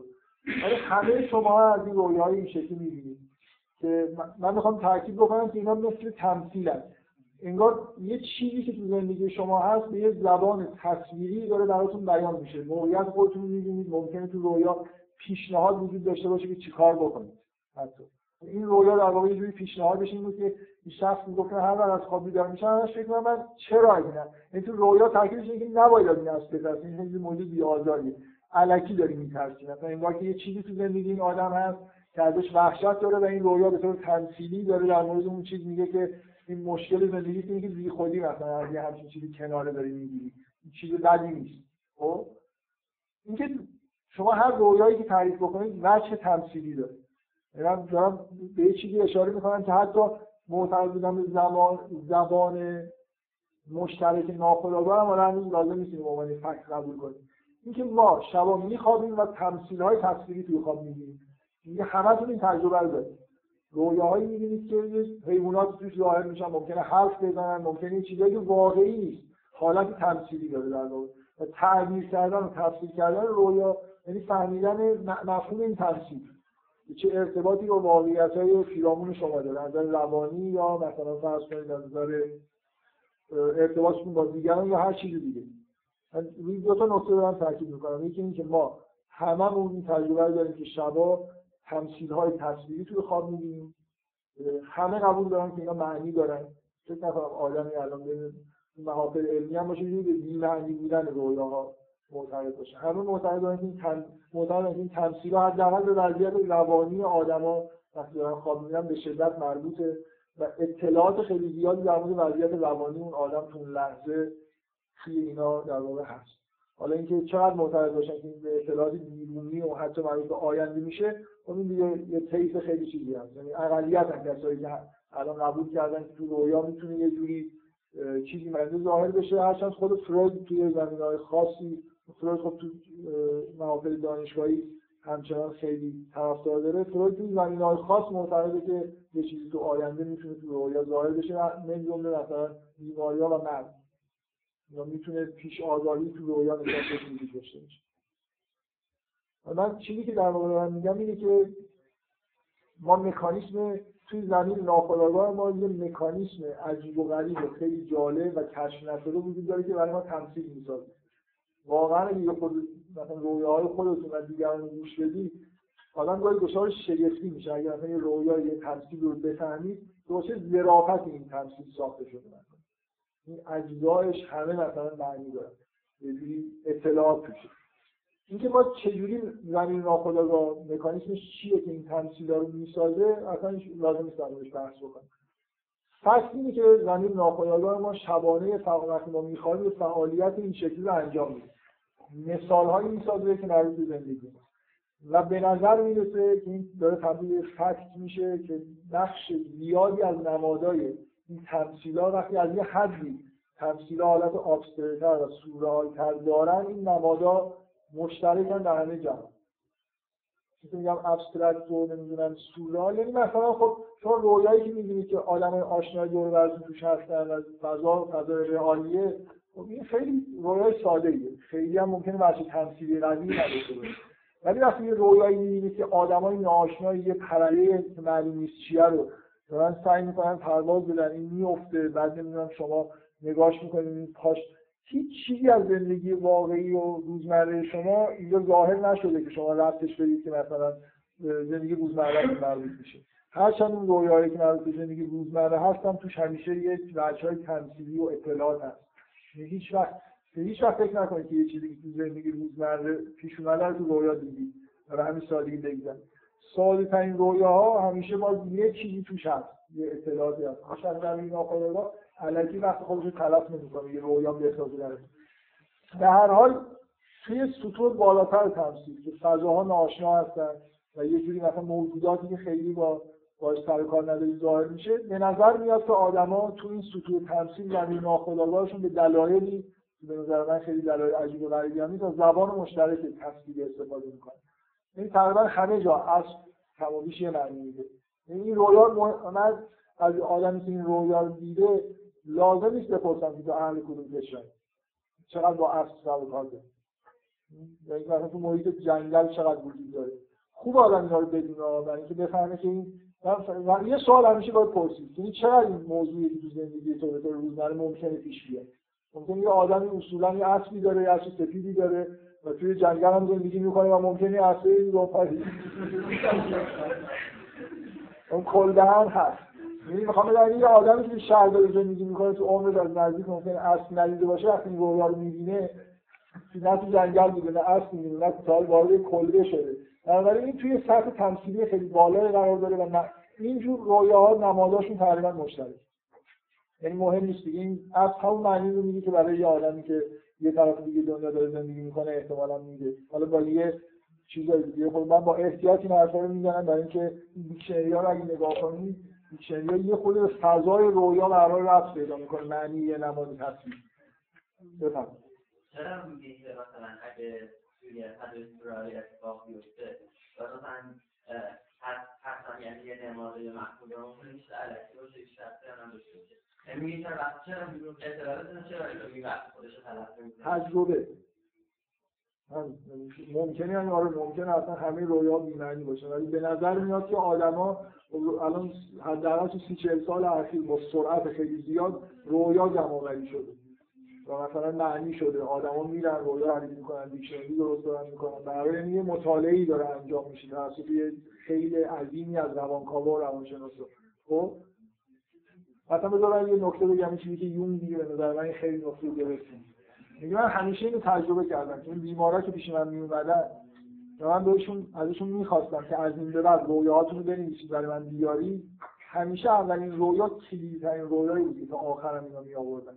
یعنی مثل اینکه زمین نا... یعنی اون مرحله زمین ناخودآگاه وقتی که این فکت وجود داره که بفهمه که این رویای دیگه شما این هدر نمیره چیز خیلی مهمه، ولی اگه شما به رویا رو وقتی به رویا رو خودتون توجه نمی‌کنید رو فعالیت زمین ناخودآگاهتون واقعا تاثیر میذاره. یعنی شما از یه روزی که به رویای خودتون توجه بکنید بیشتر رویا می‌بینید، بیشتر یادتون میمونه و ممکنه معنی‌دارتر بشه. یه جوری یه تجربه‌ای که نشون میده که زمین ناخودآگاه کاری فعالیتی داره انجام میده. یه نکته خیلی کلی هم اینه که اصولاً چیزایی که تو طبیعت وجود داره، مکانیزم‌های طبیعی، هیچ وقت بی‌فایده نیست. یعنی مثلا شما یه جای بلندی یه طوری میشه و یا اصلاً ناخودآگاه درونی تولید میشه، اینجوری نیست که بگید نه این علکی مثلا اینجا دستم علکی درد گرفته. یعنی اگه درد گرفته مثلا شما یه کابوس رو مرتب می‌بینید مثل درد گرفتن یه جای بدن شده، همونقدر که اینو احساس می‌کنید که الکیه، یعنی که به مکانیزم طبیعی مربوطه، اون رو کابوس هم که شما اذیت می‌کنه الکی نیست، مثل اینکه با فشار می‌خواد یه چیزی بهتون بگه. یعنی مثل اینکه حالا یه نکته وحشتناکی وجود داره که داره بهتون تذکر داده میشه، دلیله که یه چیزی طبیعی بیخودی باشه، الکی باشه و کاربرد نداشته باشه. ثانیاً اینکه تجربه اینو نشون میده که رویا همشون خلاصه یه خود مثلا کنکاش میشه، ارتباط با مسائل روانی و زندگی آدمو داره. خب ممکنه آره خب یه درصدی هم همین چیز ممکنه دیگه، من چیزی رو که نمیشه. شواهد تجربی داره. به اضافه یه شاهد تئوری که به نظر میاد چیزای طبیعی و ناخودآگاه همیشه این منطق خوبی دارن پیروی میکنن. مثلا بیماری‌ها نمیدونم علائم بیماری اینا اینجوری نیستن که الکی ظاهر بشن شما بتونید بگید این درد بیخوده اگر مثلا ولش کنید. واسه یه عاملی رو ایجاد کرد. من خیلی نمیخوام وارد بحث بشم برای خاطر اینکه این حدرام اینا چیزای مکانیزم‌ها شناخته شده نیستن کنم بخواد بگه که یه جوری ریدیوس شده باشه به یه تئوریای خیلی ساده. ولی خب تئوریای این دفعه قبل یه چیزای گفتم حالا. یه دیدن شده. که چرا این نمادها ثابتن؟ به نظر من منطقش تقریبا روشن. چرا؟ تو میشه بگه که مثلا رویا چیزی هستش که در نتیجه یه مثلا نابجایی روحی روانیه، یکی از عواملش دقیقا هم نمیشه گفت از آدمی که کاملا متعادل زندگی میکنه از نظر فیزیکی از نظر روحی اصلا اینجا رویا نمیشه، رویای بد نمیشه، ولی نه اینکه رویا نمیشه. یکی از عواملی که شما رویاهای مثلا اخطار کننده و رویاهای ترسناک رو میبینید اینه که یه تعادل یه چیزی به هم خورده داره روش می‌تازه، ولی این معنیش این ترم مکانیزم تولید رویایی نیست. ولی شاید مهمترین مکانیزم تولید رویا همین مسئله جبران. شما یه به دلیل مثلا یه اشکالی که تو خودآگاهتون هست یا یه مشکلاتی که اطرافتون هست آسیب دارید می‌بینید و رویا سعی می‌کنه که یا آگاهی بده یا جبران کنه. حتی شما با دیدن یه رویا ببینید معنیشو بفهمید، ممکنه یه چیزی تو وجودتون جبران بشه. مثلا آدمای درونگرا مرتب رویای جمعیت می‌بینن، یه چیز تجربیه. به نظر میاد هر کسی که درونگراتره رویاهاش شلوغ‌تر. اونایی که برونگرا هستن و اصلا این شگار تنهایی براشون معنی نداره، تو رویاهاشون بیشتر تنها هستن. این جبرانیه دیگه، یعنی یه چیزی مثل فر... یه اشکالی که تو زندگی روانیتون هست، اصلا باید یه لحظه تنهایی داشته باشه. زندگی جمع هم تجربه خیلی خوبیه. اگه کسی از این تعادل خارج بشه، رویا یه جوری داره جبران می‌کنه. یعنی شما چند ساعت دیگه می‌خوابید، لااقل دستتون می‌گیری می‌بری توی جمعیت، همه نگاه می‌کنن به خودت، حالت حالت اینجاست. حالت ظاهری هست. مثلا این میشه چطوری مثلا پاهاش کوتاه برنده، ستون فراترش خودش هم میشه که این تعادلش رو تون حفظ کنه. آها خب آره آره مکانیزم‌های طبیعی اصولاً مکانیزم‌های طبیعی اصولاً همیشه در حال جبران هستن. بنابراین وقتی که یه لینکی از ناخودآگاه به خودآگاه وجود داره، خیلی بدیهیه که رویاها جنبه جبران خودآگاهی داشته باشه. شما عقاید غلط دارید، مثلا اگر یه چیزی بیخودی می‌ترسید، رویا شما رو میتونه باش مواجه کنه. یه جوری ازون تذکری در واقع در مورد این بدید این چیز ترسناک هست نیست. یعنی چیز جبران به معنی که اطلاعات جبرانی بهتون میده یا مکانیزمایی داره که خود به خود چیزی ایجاد میشه. گفتش که از هر مشخصه واردی توی رویا میشه ضدش رو در خودآگاه خودمون پیدا کنیم. شما هنوز تعیین میدید همه رویاها جنبه جبرانی ظاهرا نداره. آره رویاهایی که شما وقتی که نه تکرارم ممکنه صرفا جبرانی نباشه، ولی رویاهایی که برای جنبه جبرانی داره یه جوری چیز دیگه. این نکتهش دقیقاً اینکه پیامی که برای شما داره اینه که ببینید اونجا چه چیزی مخالفه با زندگی واقعی شما اتفاق میفته. تذکرش چیه؟ خیلی پیچیده‌تر از این حرفاست که بشه یا عامل مثلا گفت. من میگم اینجوری نیست که ریدیوز شده باشه، تئوری خیلی ساده داشته باشه. ما چجوری رویا می‌بینیم، چرا می‌بینیم، چجوری نمادها رو می‌تونیم توجیه بکنیم که چرا نمادها ثابتن توی سطحی. راحت این لول‌های مختلف رویا رو تئوری خیلی بدیهی نداریم که ما بگیم که الان این رویا مال کدوم لوله. از طرف سوالایی می‌کنن از تداعی‌های خودش ممکنه استفاده کنن. خیلی علم مقدماتیه در حال حاضر، ولی ولی الان به نظر خیلی داره کار میشه. واقعا میلیون ها رویا انگار ثبت شده. خود یون با رسالات هرچی تمام کرد در طول عمرش بیش از صد هزار رویا میگه من ثبت کردم و تعریف کردم. معنی آدمی که اصولا حجم کاراش همیشه خیلی زیاد بوده. مثلا رو کیمیاگری که میخواست کار بکنه و همه کتابای کیمیاگری رو میخوند. خود من هم چجوری این کارو میکرد. در مورد رویا هم از تمام جای نقاط دنیا، یعنی مسافرت رفته تو آفریقا، آمریکای شمالی با صحبت‌ها زندگی کرده، رویا می‌خریده از مردم. یعنی که مثلا ببینه نمادهای مشترک توش هست نیست. یه فعالیت اینجوری کرده و ادعا می‌کنه بیش از صد هزار تا رویا رو تعریف کرده. الان میلیون‌ها رویا ثبت شدن. الان جایی که من می‌خوام معتبرن خیلی واقعا نمی‌دونم، من هیچ وقت امتحان نکردم، ولی تو اینترنت جایی هست که شما رویا رو می‌فرستید و یه مثلا اظهار نظر می‌کنم در موردش. ممکنه یه آدم خیلی سیام اونجا باشه در مورد رویای شما اظهار نظر خیلی دقیقی بکنه. ممکنه چون آزاد هر کسی میتونه اظهار نظر بکنه، ممکنه کاملا اظهار نظر چند و پرندم باشه، ولی به هر حال موضوعیه که همین این ایده که یه جایی بذارن که رویا جمع‌آوری بشه، مثلا شما یه رویا بفرستید روش بحث بشه، کاری که دارن با شتاب بیشتری نسبت به سال‌های گذشته انجام میدن. در توضیح این مطلب که من آدم دارم خواب می‌بینم این آخو به درسته این بیکار کردن میگم تا دارم مثلا نظریه به اطلاعات هم نبوشه قرآن داره پس بشید قرآن نظریه ایداره نظریه این هم واقعا حضرت می‌بینم مثلا حضرت می‌بینم بدونه که به خودم که من درسته رو نیازد رو احنا مثلا گذاری یا مثلا چه می‌دونم خانواده چیه؟ خوابش میشه. شما میدید ببخشید نداشت. شما سوال میدید که سوال کردی یا نه؟ شما میدید که چه سوالایی کردی؟ من میخوام بگم نظریه من میخوام بگم نظریه به اون معنا وجود نداره که من مثلا یه اشاره‌ای هست به نظر من اینجوری مثل اشاره نظریه. این آیه‌ای که میگه که هو الذی یتوفاکم باللیل و یعلم ما جرحتم بالنهار. یه خداست که شما رو شب‌ها به طور کامل میگیره و میدونه که در روز چه آسیبی دیدید. یه جوری انگار که اتفاقی تو شب داره میفته اتفاقایی که تو خواب میفته جنبه جبرانی داره. همونطور که جسم مثلا یه چیزایش جبران میشه توی خواب، انرژی که از دست داده، یه سری اسید نمیدونن تولید شده باید بندره، خودآگاهی هم اینجوری انگار داره جبران میشه. یه جنبه اشاره‌ای به این تئوری که میگه اصلی رویا جبرانه به نظر میاد تو این آیات. من چیزی نظریه دیگه ای نمیبینم. تکنیک ممکنه ممکنه تکنیک شما از توش در بیارید، بگید که مثلا به دلیل این تعبیر رویاهایی که یوسف داره میکنه یه چیزایی رو در واقع بفهمید که نمادا معنیش چیه، چرا اینو اینجوری میگه اون اونجوری دیگه میگه. من یه بار در این مورد اینجا صحبتم کردم، ولی حرف نظریه نداره.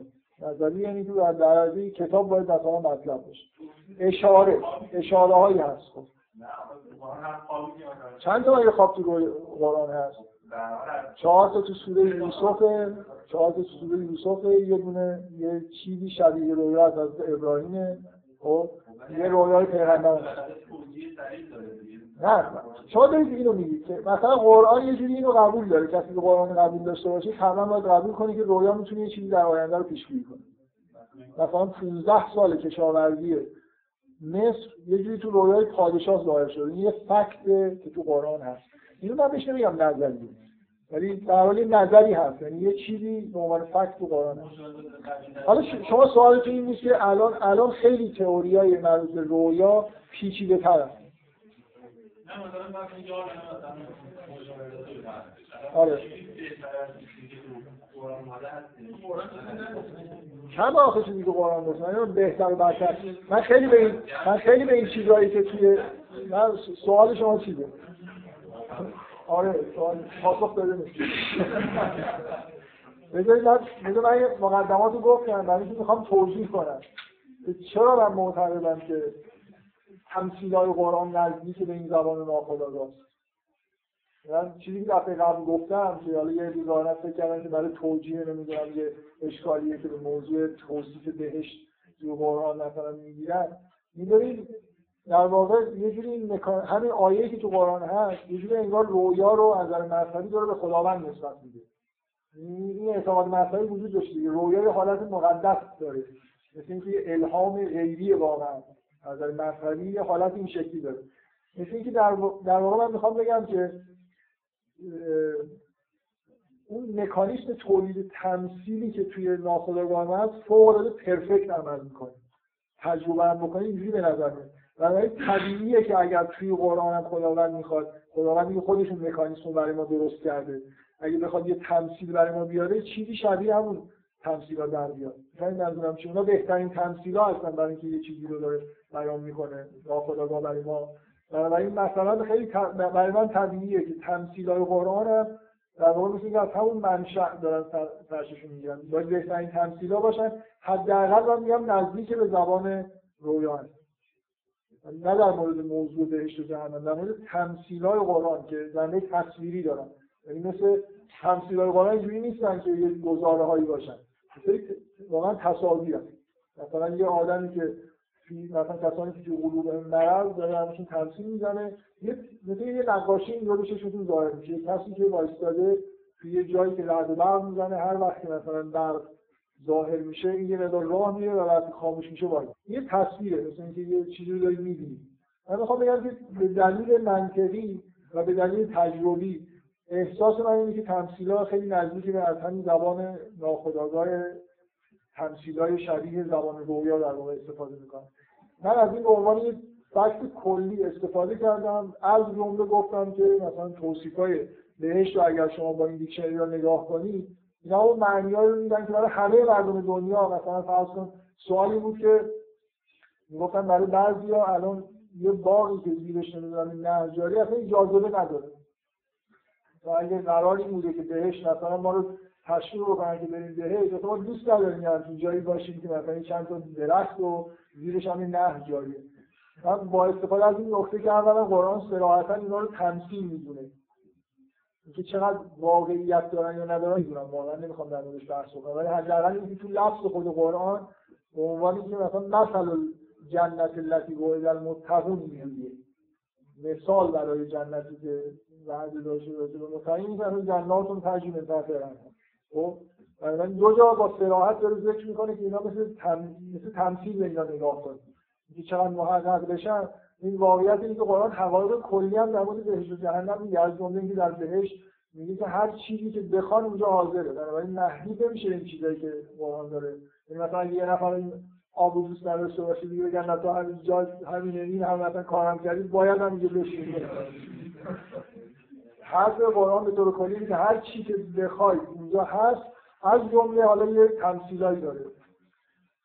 مثلا میخوام بگم با همون زبان کلی ناخودآگاه که این تمثیل مثلا یه باقی که نهی جاریه در واقع نگاه میکنید در تمام آدمای دنیا هر جایی زندگی میکنن یه تمثیل نشانه مثبت بیش از هر چیزی معنی حیات و آرامش مثلا توش وجود داره. خب و صحرا مثلا یه نفر دوست داره که بهش یه حالت صحرایی داشته باشه، علاقه به صحرا داره. من میخوام بگم با زبان ناخودآگاه همین آدمی که فکر میکنه صحرا دوست داره اگر توی خواب صحرا ببینه خواب خوبی ندیده، معنی خوبی براش نداره. بنابراین من دارم اینو این شکلی توجیه میکنم تو خیلی راحت‌تر از اینا میشه توجیه کرد. در واقع من به دلیل اعتقادی که فکت دارم میگم که توصیف‌های بهشت همشون همون توصیف‌های که اگر شما تو خواب براتون ظاهر بشه معنی‌های بسیار خوب میدن و چیزایی که تو جهنم هست معنی‌های بسیار بد، معنی آتش همیشه معنای ویرانی و نابود شدن و ایناست. و اینی که اگه یه نفر مطابق با همون مکانیزم‌های ناخودآگاه و فطری خودش با این تمثیل‌ها مواجه بشه باید از این خوشش بیاد از اون بدش بیاد. نتیجه فرهنگ خودآگاه ماست اگر یه باقی که زیرش نهری جاری خوشمون نمیاد. در واقع قرآن نیست که تحت تاثیر فرهنگ عرب داره این تمثیل رو به کار میبره، ما این که تحت تاثیر فرهنگ خودمون ممکنه از یه چیزی خوشمون نیاد، شب که میخوابیم خوشمون میاد، مکانیزم وجودی ما از این تصاویر خوشش میاد ولی ممکنه در بیداری خوشمون نیاد. یعنی توجیه هم دقیقاً گفتم این نتیجه همین زندگی کردن بیش از اندازه زندگی کردن تو جهان مجازیه. ما الان آدمایی هستیم که واقعا یه جوری یه حال واقعیت وجود داره. ما واقعا آدمی که میاد از صحرا خوشم میاد این نیست که صحرا رفته باشه و خوشش اومده باشه، تصاویر صحرا رو میده، مثلا تو فیلم میده، توی عکس میده و خوشش اومده و میگه من از صحرا از مناظر صحرا خوشم میاد. باید بره تو صحرا گیر بیفته جایی که مثلا بی‌آلایت باشه، بعد احساس این بکنه که داره میمیره و بعد میبینه که صحرا جای خوب برای زندگی کردن نیست. بنابراین خوب نیست که مثلا تصویر بهش چیزایی منظره صحرایی نشون بده. این مهم نیست که آدم تو صحرا زندگی میکنه یا تو اروپا. آدمی که اروپا هم اگه شب تو خارج صحرا ببینه من فکر میکنم هیچ فرقی نمیکنه با یه آدم عربی که شب تو خواب خودش صحرا میبینه. فقط فرقش اینه که ممکنه اون عرب که در واقع صحرا رو داره میبینه با عنوان زندگی روزمره‌اش و توی محیط تمثیلی نمیبینه، مثل خوابای روزمره باشه. دقت می‌کنید یعنی تواتر ظاهر شدن صحرا ممکنه تو خواب آدم سهرانشی بیشتر باشه به دلیل اینکه علاوه بر اون سطح تمثیلی خواب روزمره‌اش هم شامل صحرا. می‌خواید منظورم چیه؟ ولی از اون علاوه میشه فهمید که با توجه اتفاقایی که تو رویا افتاده این رویا رویای تمثیلی هست یا نه. اگر رویای تمثیلی ببینید و توش صحرا باشه معنی بدی نداره. همونطوری که برای اروپایی معمول هست. مثلا تو هم تمثیل هم فرق می‌کنه. مثلا فرض تو هم اروپا و چیزو مثال زدی، حالا اون هر روز داره بارون میاد، حالا برای مثلا مثلا شکلی بخواد بزنه بهترین روزه واسه این روز آفتابی. مثال ناخودآگاه که شب خواب می‌بینه دارم میگم. شب خوابم که می‌بینه مثلا یه روز خیلی خوب بخواد ببینه روز آفتابی می‌بینه. ولی مثلا حالا خانم تو سطح مشترک تمثیل تو شک دارید که یه چیز مشترک وجود داشته باشه. من نمیتونم برات ثابت کنم. کاملا فکت تجربیه. تو اون سطح مشترک تمثیل بارون معنی خودی شده. یعنی یه بادم بارون برای روز آفتابی رفتی به خوب بودن و مثلا حیاتی بودن نداره. روز اگه روز آفتابی ببینی بیشتر معنی آگاهی توشه. فرق نمی‌کنه برای تو باشه. اگه شب تو خواب ببینی یه جوری معنی ناخودآگاه میشه. ماه یه نفر تو خواب ببینه مهم نیست که چند بار تو عمرش به ماه خیره شده، توی یه فضای تمثیلی ماه معنی خودشه مربوط به ناخودآگاه میشه و خورشید خورشید مربوط به خودآگاه میشه. من میخوام بگم توی توی سطحی از یه جایی که بگذریم میگه زبان به نظر میاد مشترک میشه به تجربیات روزمره خیلی ربط داره. این قابل اثبات نیست، من اون فکت تجربی دارم اینو میگم. به نظر به نظر میاد که به نظر میاد آره، یعنی این همه رویا سراسر جهان جمع‌آوری شده باز دیکشنری‌ها مثلا خیلی تا شما همین که همین دیکشنری‌ها دارن به زبان‌های مختلف ترجمه میشن. منم به ایران رفتم اینا رو که تو مثلا آمریکایی دیکشنری نوشته منم قابل استفاده است، واقعا میتونم رویاهام باش تحلیل کنم. اون چجوری تعریف می‌کنم؟ فرض کنم میگن من خورشید دیدم، یعنی که آگاهی داشته باشم، ولی اصلا نمی‌فهمم که واقعا برای من درست بوده این تعریف.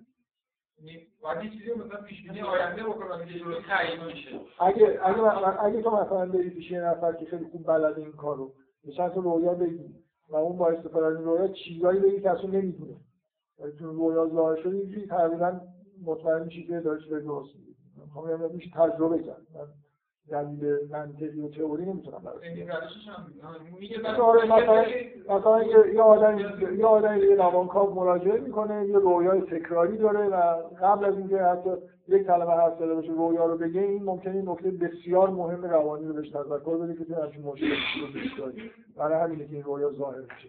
مثلا خب بگم یعنی به طور تجربی اینکه چیزایی توی کسی که داره رویا رو میفهمه واقعا داره میفهمه و اون طرف میتونه شهادت بده که آره من بدون که چیزی بگم این آدم مثلا یه چیز خیلی خصوصی منو گفت، حتی من خودم خیلی متوجه داشتم. واقعا توش خیلی توش افهام و اینا هست. چرا قرآن باید با این زبان رو ما برای نه برای خاطر برای خاطر اینکه زبان پرفکت تمثیل برای بشر به نظر میاد همینه.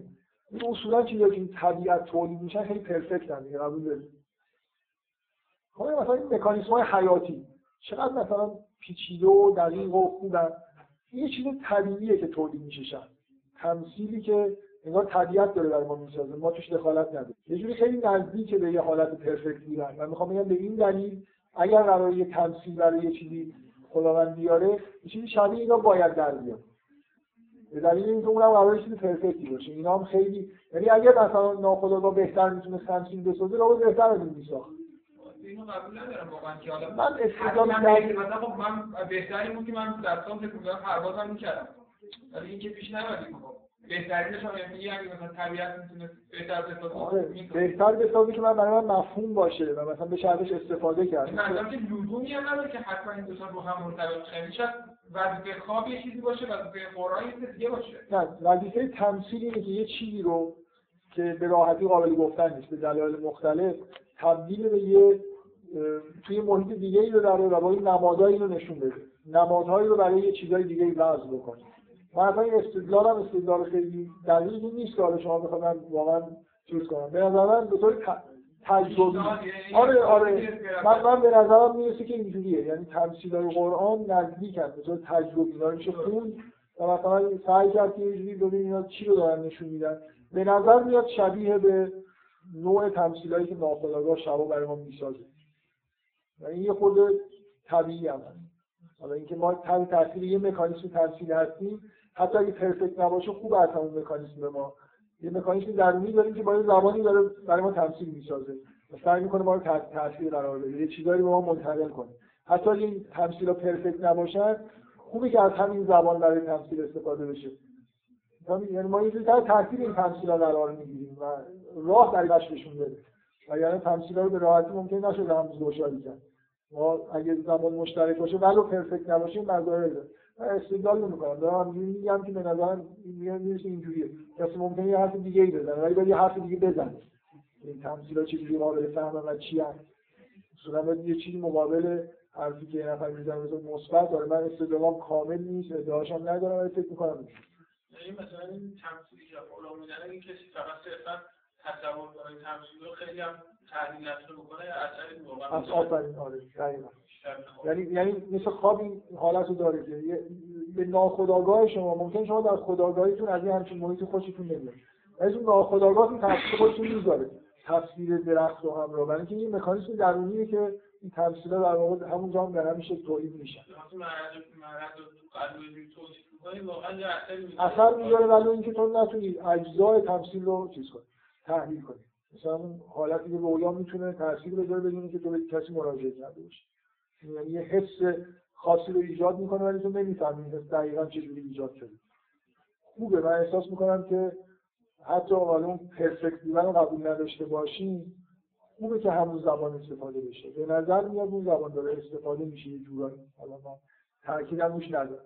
از من برای رفع اشکال نمیدونم توصیفای مربوط به بهشت هیچ احتیاجی به مقدمات نیست. اینا رو من نگفتم برای اینکه اون موضوع رو توضیح بکنم. خیلی کوچیک‌تر از این حرفا که به قول دکتر محمودیانی اصطلاحی به کار می‌بره، میگه با تانک به شکار مگس رفتن. مثل تانکه خیلی چیزا رو میتونه روشن کنه و حل کنه، اصلا در خودش به یک تئوری بزرگ داره یه چیزا رو بحث می‌کنه. اون مسائل مربوط به بهشت و جهنم خیلی راحت‌تر میشه به نظر من توصیه، یعنی خیلی راحت میشه آدمو قانع کرد که یه محیطی مثل یه باغی که کنارش نهره این رو حیاتش رو خیلی نزدیکی بیشتری داره به صحرا. همین که تو تا تاثیر تصاویر و جهان مجازی از صحرا خوشت اومده، واقعا صحرا چیزی نیست که بری توش زندگی کنی. یعنی آدمی که میگه من از این خوشم نمیاد، چیزی خوشم نمیاد، باید یه همچین باغی بذارن، بعدم ببرن که اون جایی که میخوشم میاد بذارن، خودش قبول میکنه که این جا برای زندگی مناسب نیست. یعنی یه محیط حیاتی رو قرآن داره تصویر میکنه. حالا اینکه برای اعراب اجازهش بیشتره کمتر اصلا وارد بحثش اشکالی توی توصیف‌های بهشت و جهنم تو قرآن نیست. اینا مشترکاً برای همه آدما، آتش برای همه آدما خطرناکه. یعنی اینکه ما پتانسیل این داریم که آتش بسوزیم، یعنی میدونیم و مثلا در زنجیر و زنجیر بودن برای هیچ کسی به طور فطری امکان نداره مطموع باشه.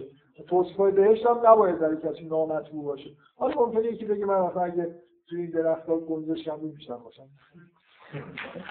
اگه ما باید جوکیات بشن، ولی اصولا اگه زبان رویارم حرفش نزنیم این اشکال اشکال نیست که رفع کردنش سخت باشه. واقعا این به نظر میاد که همه اینو راحت قبول بکنن که توصیف‌های بهشت مشترکاً توصیف خوبی از محیطیه که برای حیات مناسبه. یه تمثیلایی مربوط به چیزای مناسب برای حیات و لذت بخشه، مثلا همه به طور طبیعی خوششون میاد، ممکنه چیزای دیگه هم بیشتر خوششون بیاد. خب من جلسه رو هم یه جورایی تکرار کردم به دلیل اون مشکل فنی که پیش اومده بود. در ضمن فکر کنم اون برنامه کافی هم چیزی جدید گفتم دیگه، یه جوری مرجام جلسه قبل تکرار کنم.